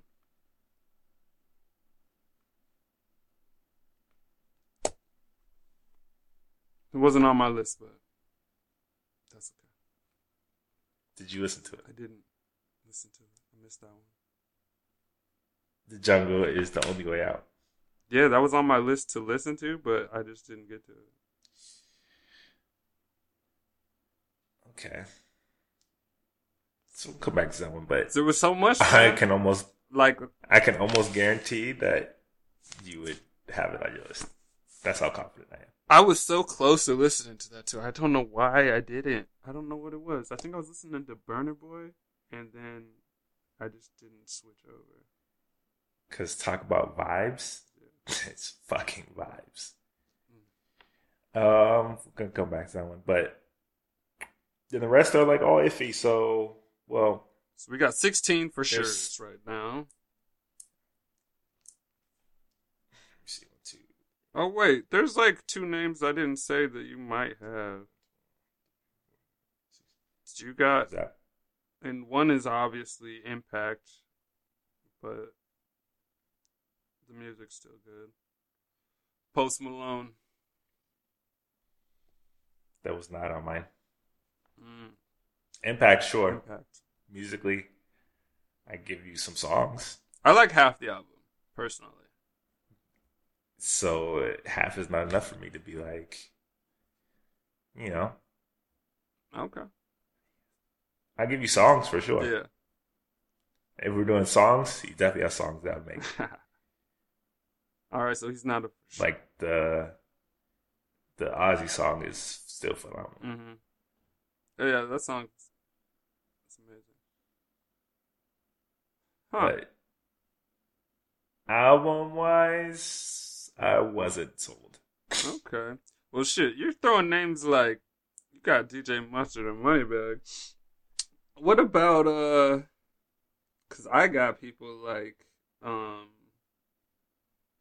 Did you listen to Cage the Elephant? Social Cues? No. Cause that's more Well, yeah, but actually, no. Of course I did. Um, but no.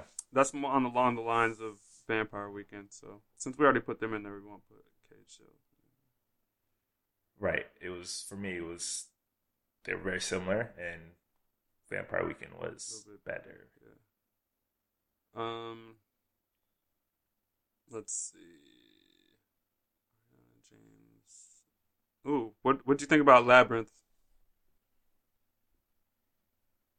I was fucking with it, honestly. I think it's kind of epic. I'll be honest. I didn't. I did not listen to enough of it. Oh man, that Labrinth, Imagination, and the Misfit Kid. I feel like this is his biggest project yet, to me.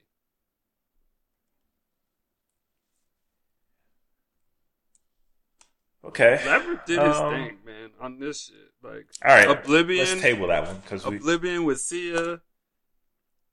Um, all all for us with Zendaya. That shit's fire. Um, Mount Everest. Mount Everest. Which- shit. Yeah, it's weird. Hold on. How did I not listen to that? Because I listened to all like a lot of songs that I did hear Yeah. that he was putting out. I liked all of them. Yeah. So the album. That's what I'm saying. So okay, all right, we're gonna table that because I didn't listen to it, but we're gonna table that. But here's for sure that is going on there, and it's Money Moneybagg Yo. I listened to that album for two months straight. uh, what's it? Heartless Forever was it called? Or Heartless? uh, Moneybagg. let me look real quick. Heartless, definitely was Heartless, but Because I remember the open heart Forever- surgery Forever Heartless on the cover. Forever, Forever Heartless. Heartless. Yes. And That's big. That's a big about look. un- talk about unexpected. I was not expecting much because I've always heard the name, yeah. seen the features, seen, but it never really connected with me Right. outside of just being another kind of trap Memphis rapper. hmm And then Forever Heartless drops, and from the opening track, he was talking some real ish on here. Yeah. No, that shit is. And then the production, that's my favorite street album. by far, of the year. Yeah. Yeah. The realest, Like trap, like best street trap. street level rap, yes, album to come out Yeah. was Forever Heartless in 2019. Well, because that's why I didn't want to like go out and say like DJ Mustard just yet, because there was some other weird. Because I wasn't sure if we are gonna include Revenge of the Dreamers, even though. Because They're borderline, both are borderline. yeah, But what's not borderline is Moneybagg Yo, Forever. Moneybagg, Part of the game, relentless again. Relentless, again. Whatever I'm with it, word for word, commotion. Go listen to it. Yeah. It's hard, This was a huge look for him. and it's really fucking good. Like the energy, he's coming at it hungry. So like he he has that. It's not like I don't know. He's nice. He's probably the nicest Memphis dude out right now. No offense to Dolph Or Blac Youngsta. or Blac Youngsta. But yeah, for me, money Moneybagg Yo, not even question. Yeah. Phenomenal. No, no, I agree with that. That album was hard. Definitely. So if you're doing that, if Yeah. you're doing that, then Jim Jones has to be on the list Why does it have to be? because El Capo, you in your own words know that was way better than you expected, and that music is fucking brilliant still. A- absolutely better than I expected. Okay, so what are we saying? what are we saying? I'm saying that if we're gonna give Moneybagg a nod, I gotta give Jim Jones. Moneybagg thought was more than a nod. oh yeah, Moneybagg. But I mean, still, he's a new guy. Jim Jones. Don't you think it's impressive? Jim Jones came with that. With that, I could put that right, on, Jim Jones. dog. That almost You know what's so his his growth has definitely been impressive because when at the height of diplomats and nobody nobody was saying, "Yo, let me hear that Jimmy verse again." he was third. It was Cam Juelz. He was last. No, Hell Rell was last. who was he above? Hell, Real had bars. Bam. Jim Jones was Are you last. kidding? Jim You're- Jones was above Hell Rell. Jim Jones was last. Outside At the beginning, okay, at the beginning, he was last because he wasn't rapping in the beginning. He was the homie. Outside of persona, go listen to diplomatic immunity and tell me he wasn't last. all right, all right. That was the beginning. That was their first tape. Like I said, his growth has been amazing. All right. and State of the Union is a phenomenal song that I play off. So you still play it, and you still. All right, That's a song. all right. The whole album sounds like State of the Union. like It does not. what? All right. Look, we'll table it. All right. Yeah, because we're running out of There's slots. spots We got like eight slots left. Now we're getting to some that I know Seven. you haven't even heard, but are definitely top twenty-five worthy. Well, that's what I'm saying. I got some of that heat rock too. What you got? That you haven't heard that should be on. Hold on. Uh, YG. You put YG on there? I'm asking. YG's not on my list. If you put Jimma, you giving Jimmy a nod. When's the last time Jimmy put out an album? I don't know. When's the last time YG put out an album? Last And year. is this album better than that one? Nah, Okay, that's why YG is not on my list. Definitely close. No, you trying to play Jim Jones off some YG talk. Don't do that. So you're gonna tell me Jim Jones's album is better than Danny Brown? It's longer and You're gonna tell me it's better than Danny Brown's album. That's what you're going to. That's what you're gonna try to sit there and tell me. uh, I have to phrase this carefully. I would rather listen to Jim Jones' album right now than Danny Brown's album. But what Danny did on his album is highly impressive. Especially compared to his past projects and his what I would call his traditional sound. What he did in his last album was actually really concise. That's probably the most concise. You know what I'm saying? Savage Nomad theme song, Dirty Laundry. All right, but the thing is, it's different. It wasn't. I was I was a little shook by Danny Brown not sounding like a mess. to be honest, He still had that same schizophrenic type appeal and flow, but it's definitely his most. I said it this, sounded we're talking about it. mainstream, man. This- This is by far his most concise and focused project he's ever put out. It's true, but for me, it threw me off as if as somebody who listened to him. It threw me off. But go listen to theme song and tell me that's not Danny Brown. Yeah, but that's like we're talking about the album. So he has those moments on there, but then he also showed that he can make real music. Yeah. All right. That's true. Danny deserves that. He deserves that. Yeah. Hmm. But over Jim? I don't know if he deserves that over Jim, honestly. I can't. I can't say it. All right, we're, gonna hold on. Dog, that Jim Jones album is damn near as good as the Gibbs album. Just Madlib got one little. He just You're tripping. I'm not tripping, dog. God, did you just said it's as good as Ma- yo, Damn near. Yo, God, stop, bro. You didn't even you listened to the Jim right Jones now. album one time, dog. Yo. You listened to it one time. You trying to say it's as good You listened to it one time. Album, Yeah. the possible album of the year. Period. Point. Freddie blank. Gibbs won't win album of the year. He could win. I don't know, man. He's on a lot of people's list though. What? you know how good that album is? Yo, I'm about to dis- people. I'm about to disconnect this shit. and Just go home, bro. this shit. Ladies Yo. and gentlemen, That's why. That's why I hate having these lists with you sometimes. Right? that's because you don't listen to it. crazy, bro. Dog, you didn't even listen to it. You laughing at the. I, bro, I've listened to Jim shows multiple times, Nah. bro.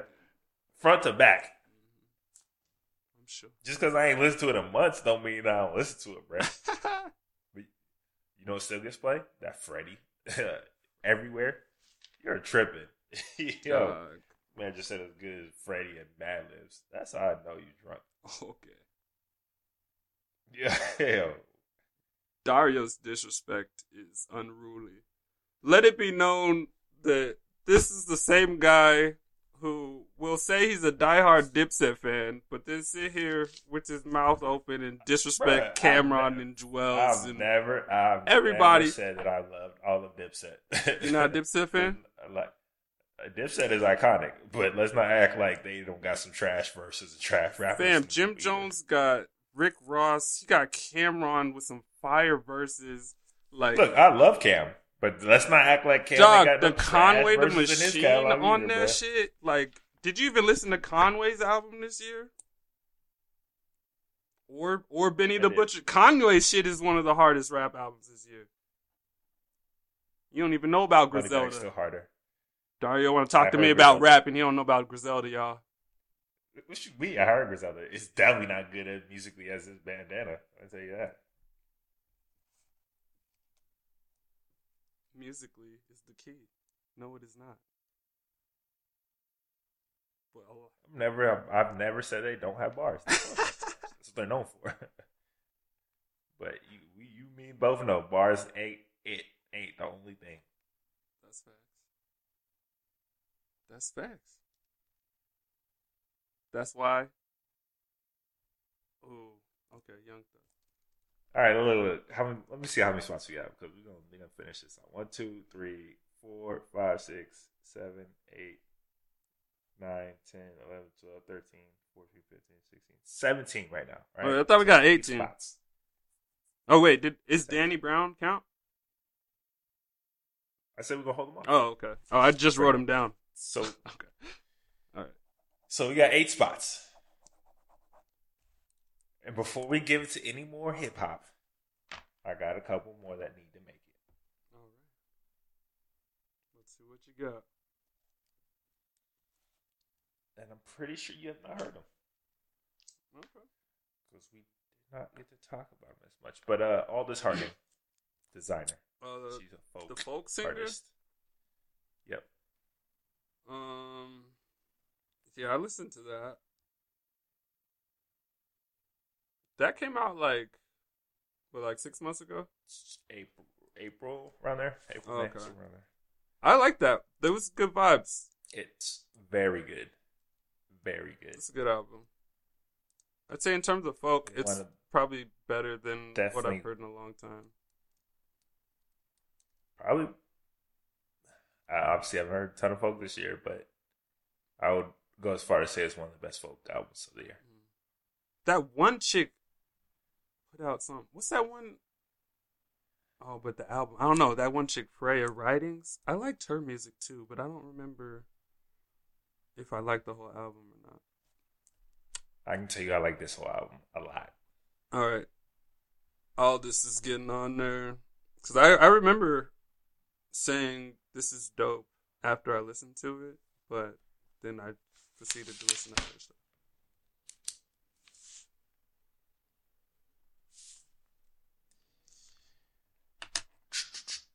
That's alright.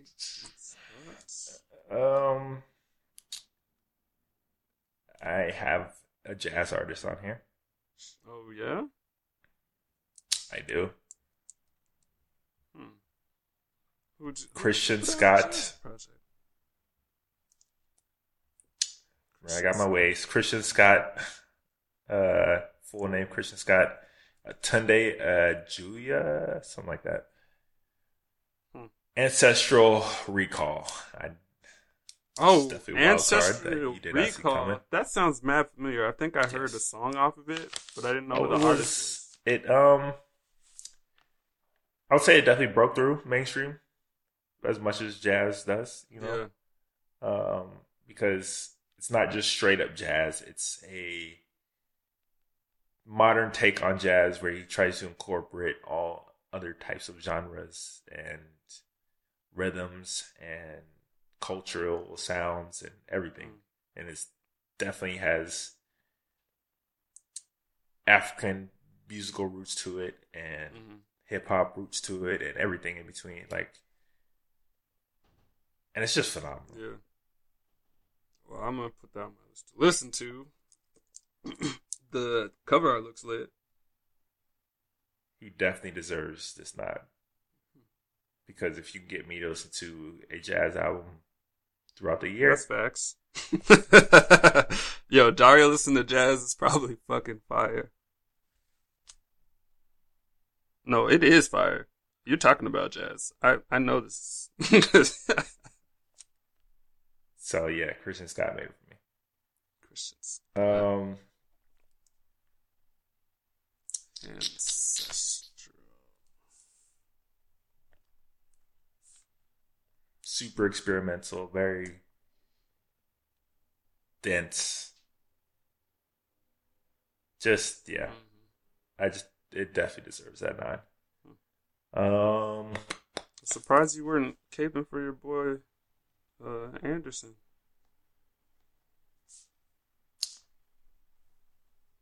well, unlike some people, I am an objective, you know, That's your guy.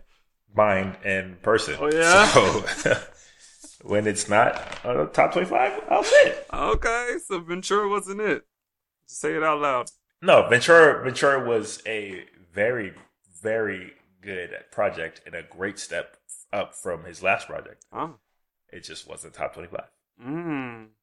Step up. He's a top twenty-five talent. Not even a question about that. All right. Bet. Uh, next one, I add Foals.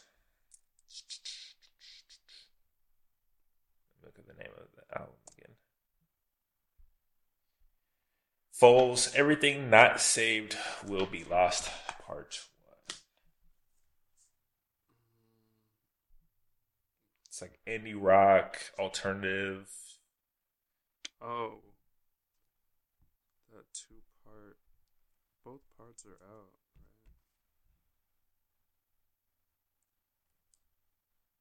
That that looks dope. What's that sound like? You said indie rock?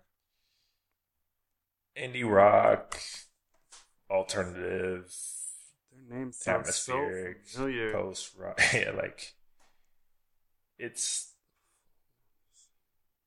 hard to fully list, but Hmm. big, big songs, big rocking songs. Crowd, yeah. So for me, that was one of them. Word up.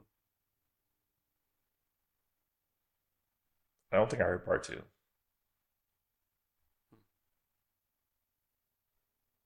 Alright.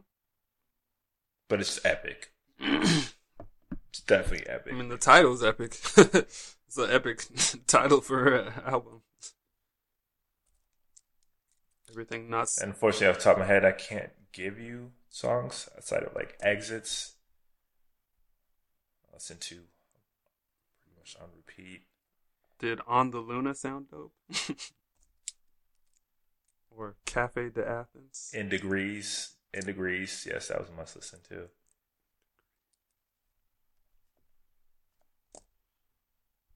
Yes, on the Luna was one of them. The Luna was phenomenal. Honestly, just by the title, that's one I would like just click on to see what it sounded like. Yeah, so Foals. All right, word up. How many we at now? Twenty. Yep. Getting into the bonus. I really wanted to get her Black Keys on there, but it just wasn't. Are you Yeah. fucking kidding? Oh, if you said that right now, I would be so pissed. Black Keys. Dog, that shit was utter garbage. I'm not gonna go as far as say utter garbage. Fam, every project they ever made is at least twice as good as that last project. Like I said, I'm not gonna say utter garbage. But you compare it once again. You compare it to their catalog and their pedigree, and how long they've been gone. It did not live up to expectations. that was worse than the Coldplay try. Coldplay gave a better effort, easily. Well, just Coldplay just puts out so much music all the time that it kind of just washes into itself now. Yeah. That's why it was cool to hear that like world little shit they were trying for a second. Like that little extra shit on the new album, but it's more brave. Tried. Tried a thing. Yeah, they tried it. That's why I wasn't so harsh on them. They tried. At least, uh, at least they tried. Recently, they have not even tried. yeah. Yeah. No, it seemed like the, the Black just Keys been- did the opposite of try. Now, now you hate. I'm just saying. Now you hate. Doug, I was just mad as a consumer. I was mad when I listened to the album because there wasn't one song I could like really be like, yeah, but I like this one song though. That's all. So one for me was my last non hip hop one I had that I thought should be on there. Big business. The beast you are. I didn't hear that either. They um I don't know if they're considered metal, but they're definitely heavy rock. hmm I guess I guess they'd be metal. Yeah. But not like the heaviest of metals, if you understand what I'm saying. It's like, Right. you know, if you just like hard rock, hard music, you can enjoy it. You don't necessarily love that the heaviness of heavy metal sometimes, mm-hmm. but like that kind of big thumping, aggressive, big riff rock, they deliver that in spades. okay. Word up. Well, I'm gonna definitely check that out because I do appreciate a good metal compilation. It's just there's so much metal comes out that it's hard to actually sit down and want to listen to every project. Right. And metal isn't normally my thing either, so again, Yeah. get me to like one that's like borderline metal. Dario like jazz. Dario like metal now. It's crazy. Like I said, I had a very eccentric list this year. Yeah, you got a appropriate shirt on today.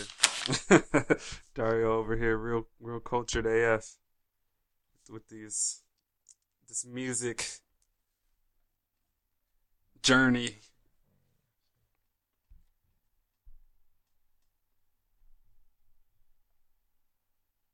So we have 21. I'm just going to go ahead and say 22 because Mereba is definitely going to be on there. And you're going to definitely need to go to that ASAP. Nah, that one was on my list. I had it written down. I just, for some reason, I just didn't get to that one. Uh, So I'll say it's lucky for your boy that uh we have space. oh yeah. Well, we haven't put on. There's a couple people we cited. Who? Uh, Young Thug. I didn't know if you wanted to revisit him. Uh not gonna do it. All right, cool. Great songs. Yeah. I could leave that off the project off. Yeah. Um. Did let's see. Let me just make sure I didn't skip anybody. Oh man, I know you didn't listen to that album. It's a rap album. Did you hear Billy Woods and Kenny Segal hiding places? I did not. Ooh. Ooh. See, that album. Damn. See, that puts me in a conundrum. I want to put Jim on the list because I feel like he deserves the credit, man. But we already got Mad Rap on here. Let's see. We got Gibbs, Rapsody. What's the name of Jim's project again? El Capo. Moneybagg. There's not a whole lot of. Um, but I don't think that we are. No, I think this probably our less, least uh yeah. rap. Now that I was looking at it, I was like, oh. quite honestly, yeah. because there weren't that many great rap projects. Right. I mean, to be honest. Oof. Look for me, Danny's going on there. Well, that's what I'm saying. So that that that is a rap project right there.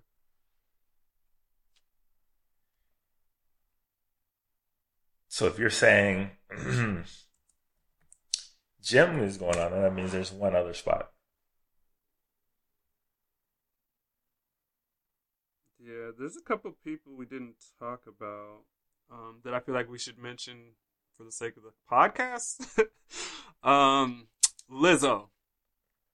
Obviously, I already said what I said about her album, but in terms of impact, it is one of the most impactful projects of the year. Right. Uh hugely impactful, massive singles. Not a top 25 project. Yeah. It was that simple for me. Word. Yeah. Um, and then YBN Cordae, another big release, big impact. Not Not quite a top 20. 25 project for me. Yeah, exactly. But I just want to give those two people their nods for impact. Right. If I mean, if we're doing that, I'll give a nod to Maggie Rogers and her debut. Mm, Um, I was very, very much looking forward to it. hmm And while I don't think she quite was able to fully deliver Yeah. off of uh, that massive song, Alas- Alaska, I think it was, that viral song with Pharrell and all that, Yeah. um, I don't really. where she was combining like folk, electronic. Oh yeah, pop I know what you're talking about now. Yeah. Interesting way, and I think it is a very good project. Mhm. I think they it just felt like the label got involved. Mhm. too much and kind of watered down what could have been this huge unique thing. Yeah. You know, so much so that the song, which still makes the album, sounds stands out so much from everything else. you Oh, know? that's interesting. Some of Um, what you're saying, she definitely I feel like about somebody else too. pop wise than I was hoping. Yeah, But still a good project. Just not transcendent like people were talking about her being after that whole viral moment with Pharrell. yeah. They thought she was like, But a who god. knows? I think she was still successful commercially with it, so Yeah. Hopefully, you know, she can get back to doing what she wants to do. I'm not saying that this is what she wanted to do, but it Mhm. definitely feels like label intervention yeah. too much. Um, Yeah. Word. So shout out to her. Well, also shout out to King Princess. That was a dope album, actually. Cheap Queen. It just musically didn't have the extra.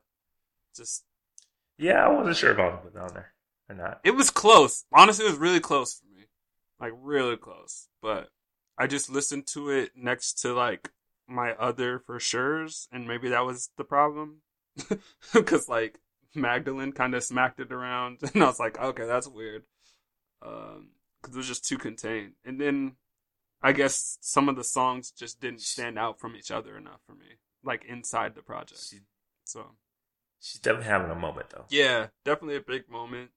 Um, I like the whole concept and even the storytelling involved in some of her work. So I, I think she's a good um, artist, and definitely looking forward to seeing some of that, uh, some of her development.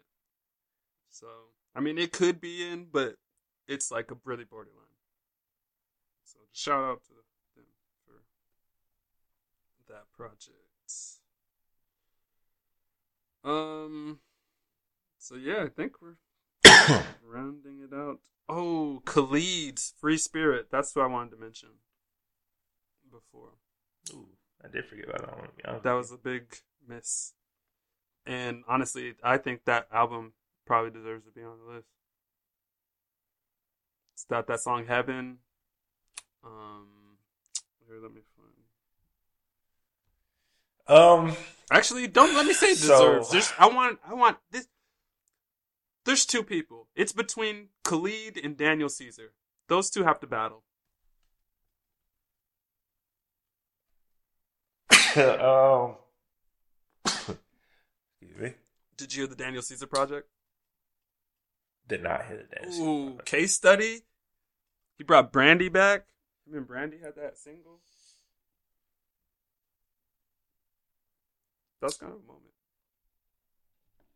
So yeah, uh, Khalid kind of took a step back after his debut with whatever project he put out after that. Um, so a little worried, Mm-hmm. but then he definitely alleviated a lot of those worries with Free Spirit. Yeah. I was like, okay, he's still got Yeah, there's a lot of good songs on there. it- Bluffin', you know, Free Spirit, um, Heaven. a lot of great songs. It's still a bit safe, yeah. a bit kind of poppy, too much, but those moments are few and far in between. The rest is just good music, hmm and he's still got a phenomenal voice. Um, because I think he's still kind of trying to find his way from that kind of teenage narrative that he was started with Yeah. and kind of blew up with into that more mature route. He's still kind of trying to find that lane, but I think he's more in that lane now than he was with that project before. Yeah. For sure. So I can see it on the list. hmm I have not heard the Daniel Caesar, so I can't give an opinion. Man, I really wish you heard that Daniel Caesar project though, because it's really it called? good. It's called Case Study One. It's it's only forty three minutes long. it's ten songs. but oh man, that's oh I don't know if I can. Cause that was the thing. R and B had a crazy year this year to me. Like, cause Daniel Caesar has a song with John Mayer on there. It's pretty dope. Um, Pharrell. See. Oh man. Mm. Khalid versus Daniel Um, Caesar. My nod's going Khalid. huh? My nod obviously would go to Khalid. Yeah. Uh, that Daniel Caesar was good. Uh, Well, at least I mentioned it. You're gonna have to listen to it. But even then, I, I'm I'll be honest. Even then, Khalid probably would have made the list still. Would have made the list still. You said.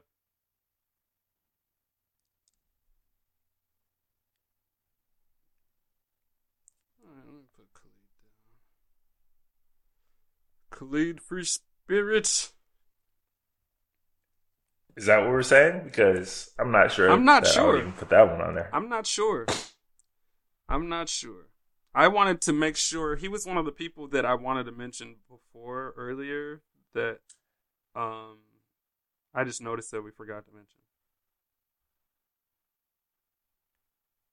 And I think that's it. oh Um, wait, we didn't mention Ari Lennox. Hold up. Time out. Shea Butter Baby. What are we doing? that wasn't my top 25. Hmm. Solid, not phenomenal. It's a dope concept album. Yeah, I guess there's only like I guess not every song was phenomenal. Um, it had phenomenal. So over Khalid, I would definitely put Gallant Sweet Insomnia, but I don't you like know Gallant better than actually as an album. As an album, yeah, you're right. As an album, because Khalid's album's longer and there's less.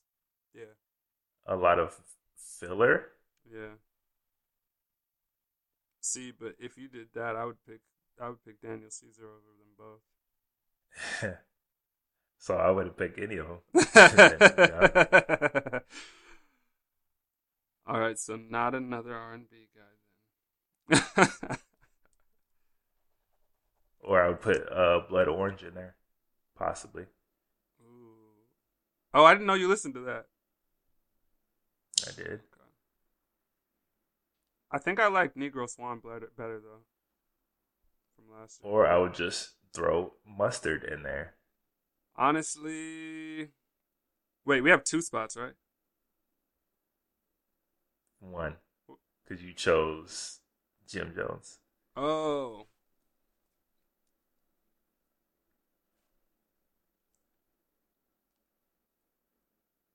Okay.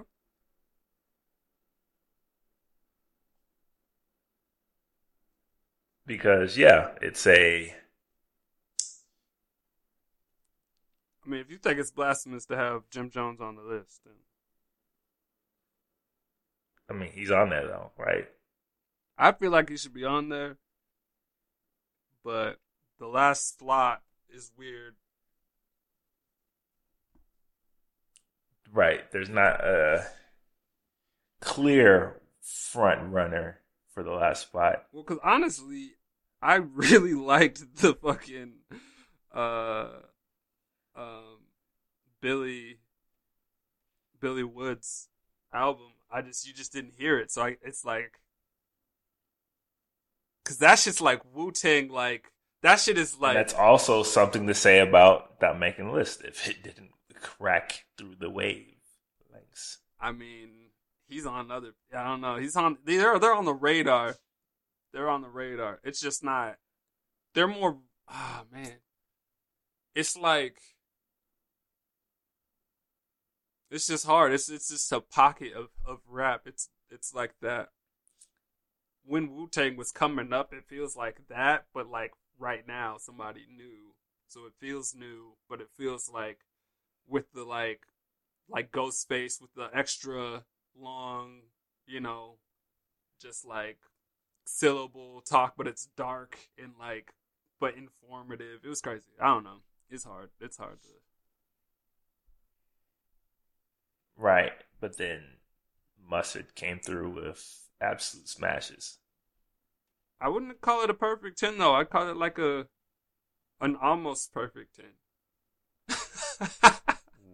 Which would be the not perfect 10. let me let me look at the track list. Hold on.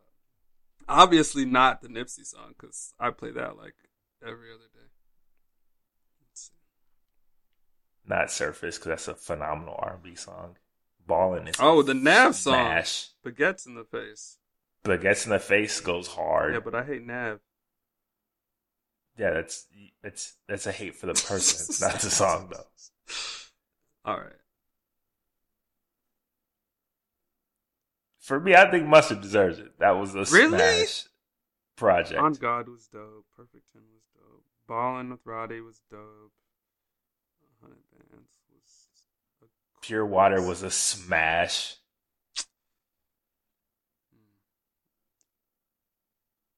Damn, mustard getting the slot.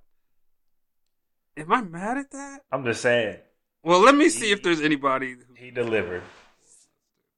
Out of everybody who Snow's listed, on here, right? Yeah, we got snow. out of everybody who listed who actually delivered the project, he delivered on the project. Yeah, that's a, a full project. Because as much as Khalid was enjoyable, I don't think it's a top 25 project. Top to bottom. Damn, I guess mustard And does kind of deserve his flowers. Mustard or GoldLink. And GoldLink I didn't think was quite there. Not either. top to bottom, yeah. The GoldLink album was good, but um, Right. Oh, I forgot to mention But- two things that were loopholes that obviously aren't on the list, but I just wanted to shout out Drake's Care Package because if that was an album, it'd be like the number one album of the year. And then uh Beyonce's Homecoming album because that's pretty much old songs. It's not like a new album, but it's an album. You don't get credit. So, I mean, but that if if I was really doing a serious like highest impact albums list, that would be Homecoming would be on there. And if Post Malone was a whole album of Take What You Want, it'd be on there too. But it wasn't. take what you want. There was some joints on there. Don't act like the whole thing's just the take what you want. nah, fine. there were joints for sure. But there's a bunch of not joints too. Yeah, except for his loyal fans. His loyal fans think it's they're his favorite or his best No matter what he does, they're gonna. Right. Yeah. All right, so twenty five is mustard then. It's my vote.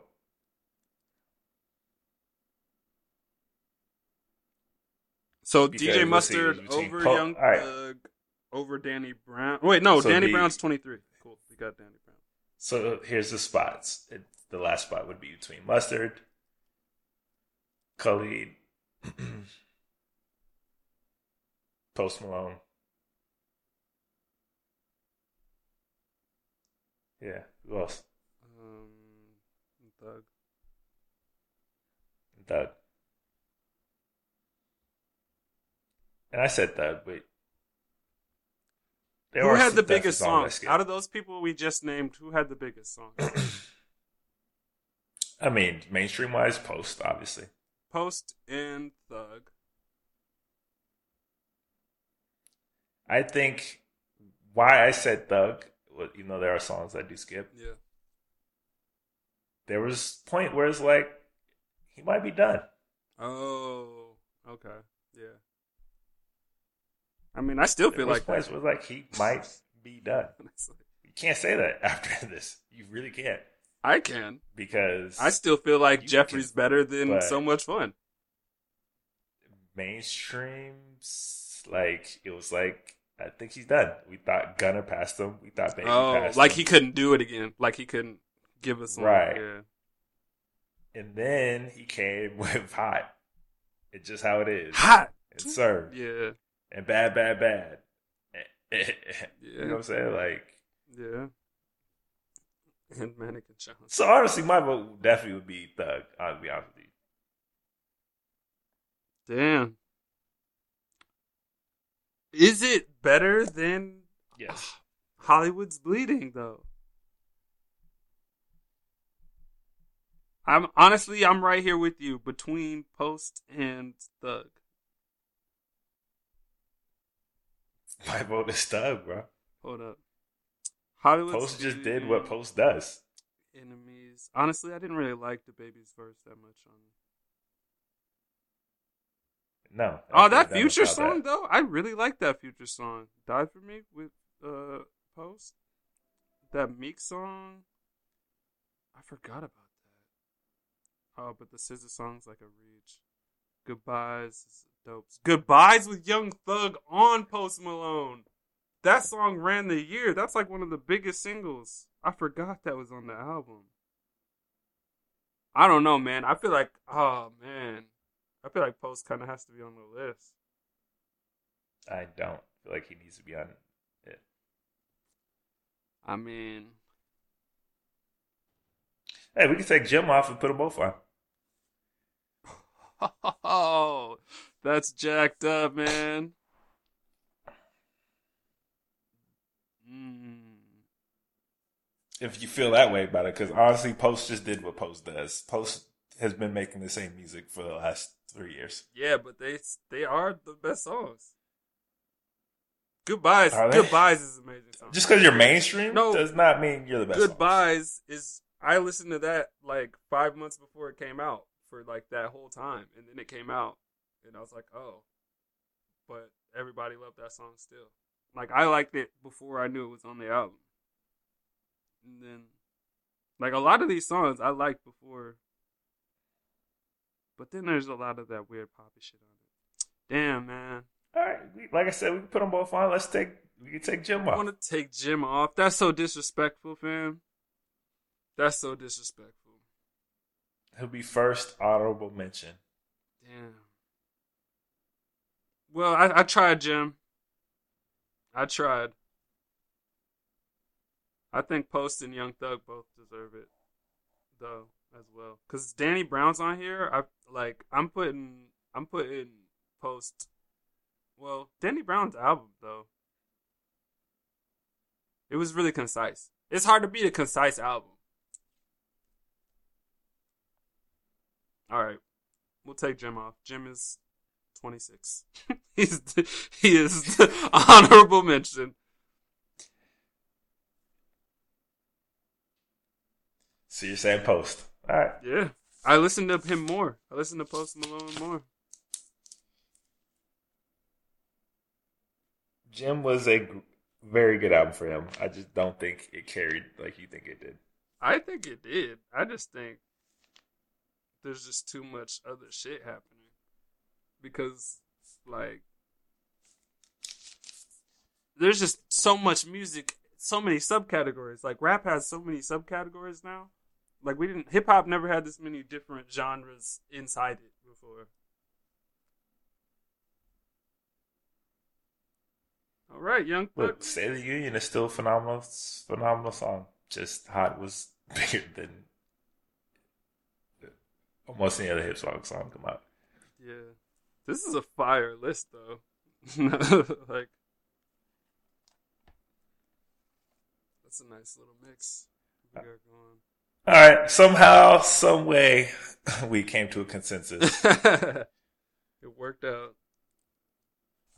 Uh, like we said, it was a very eccentric list full of all types of music, honestly.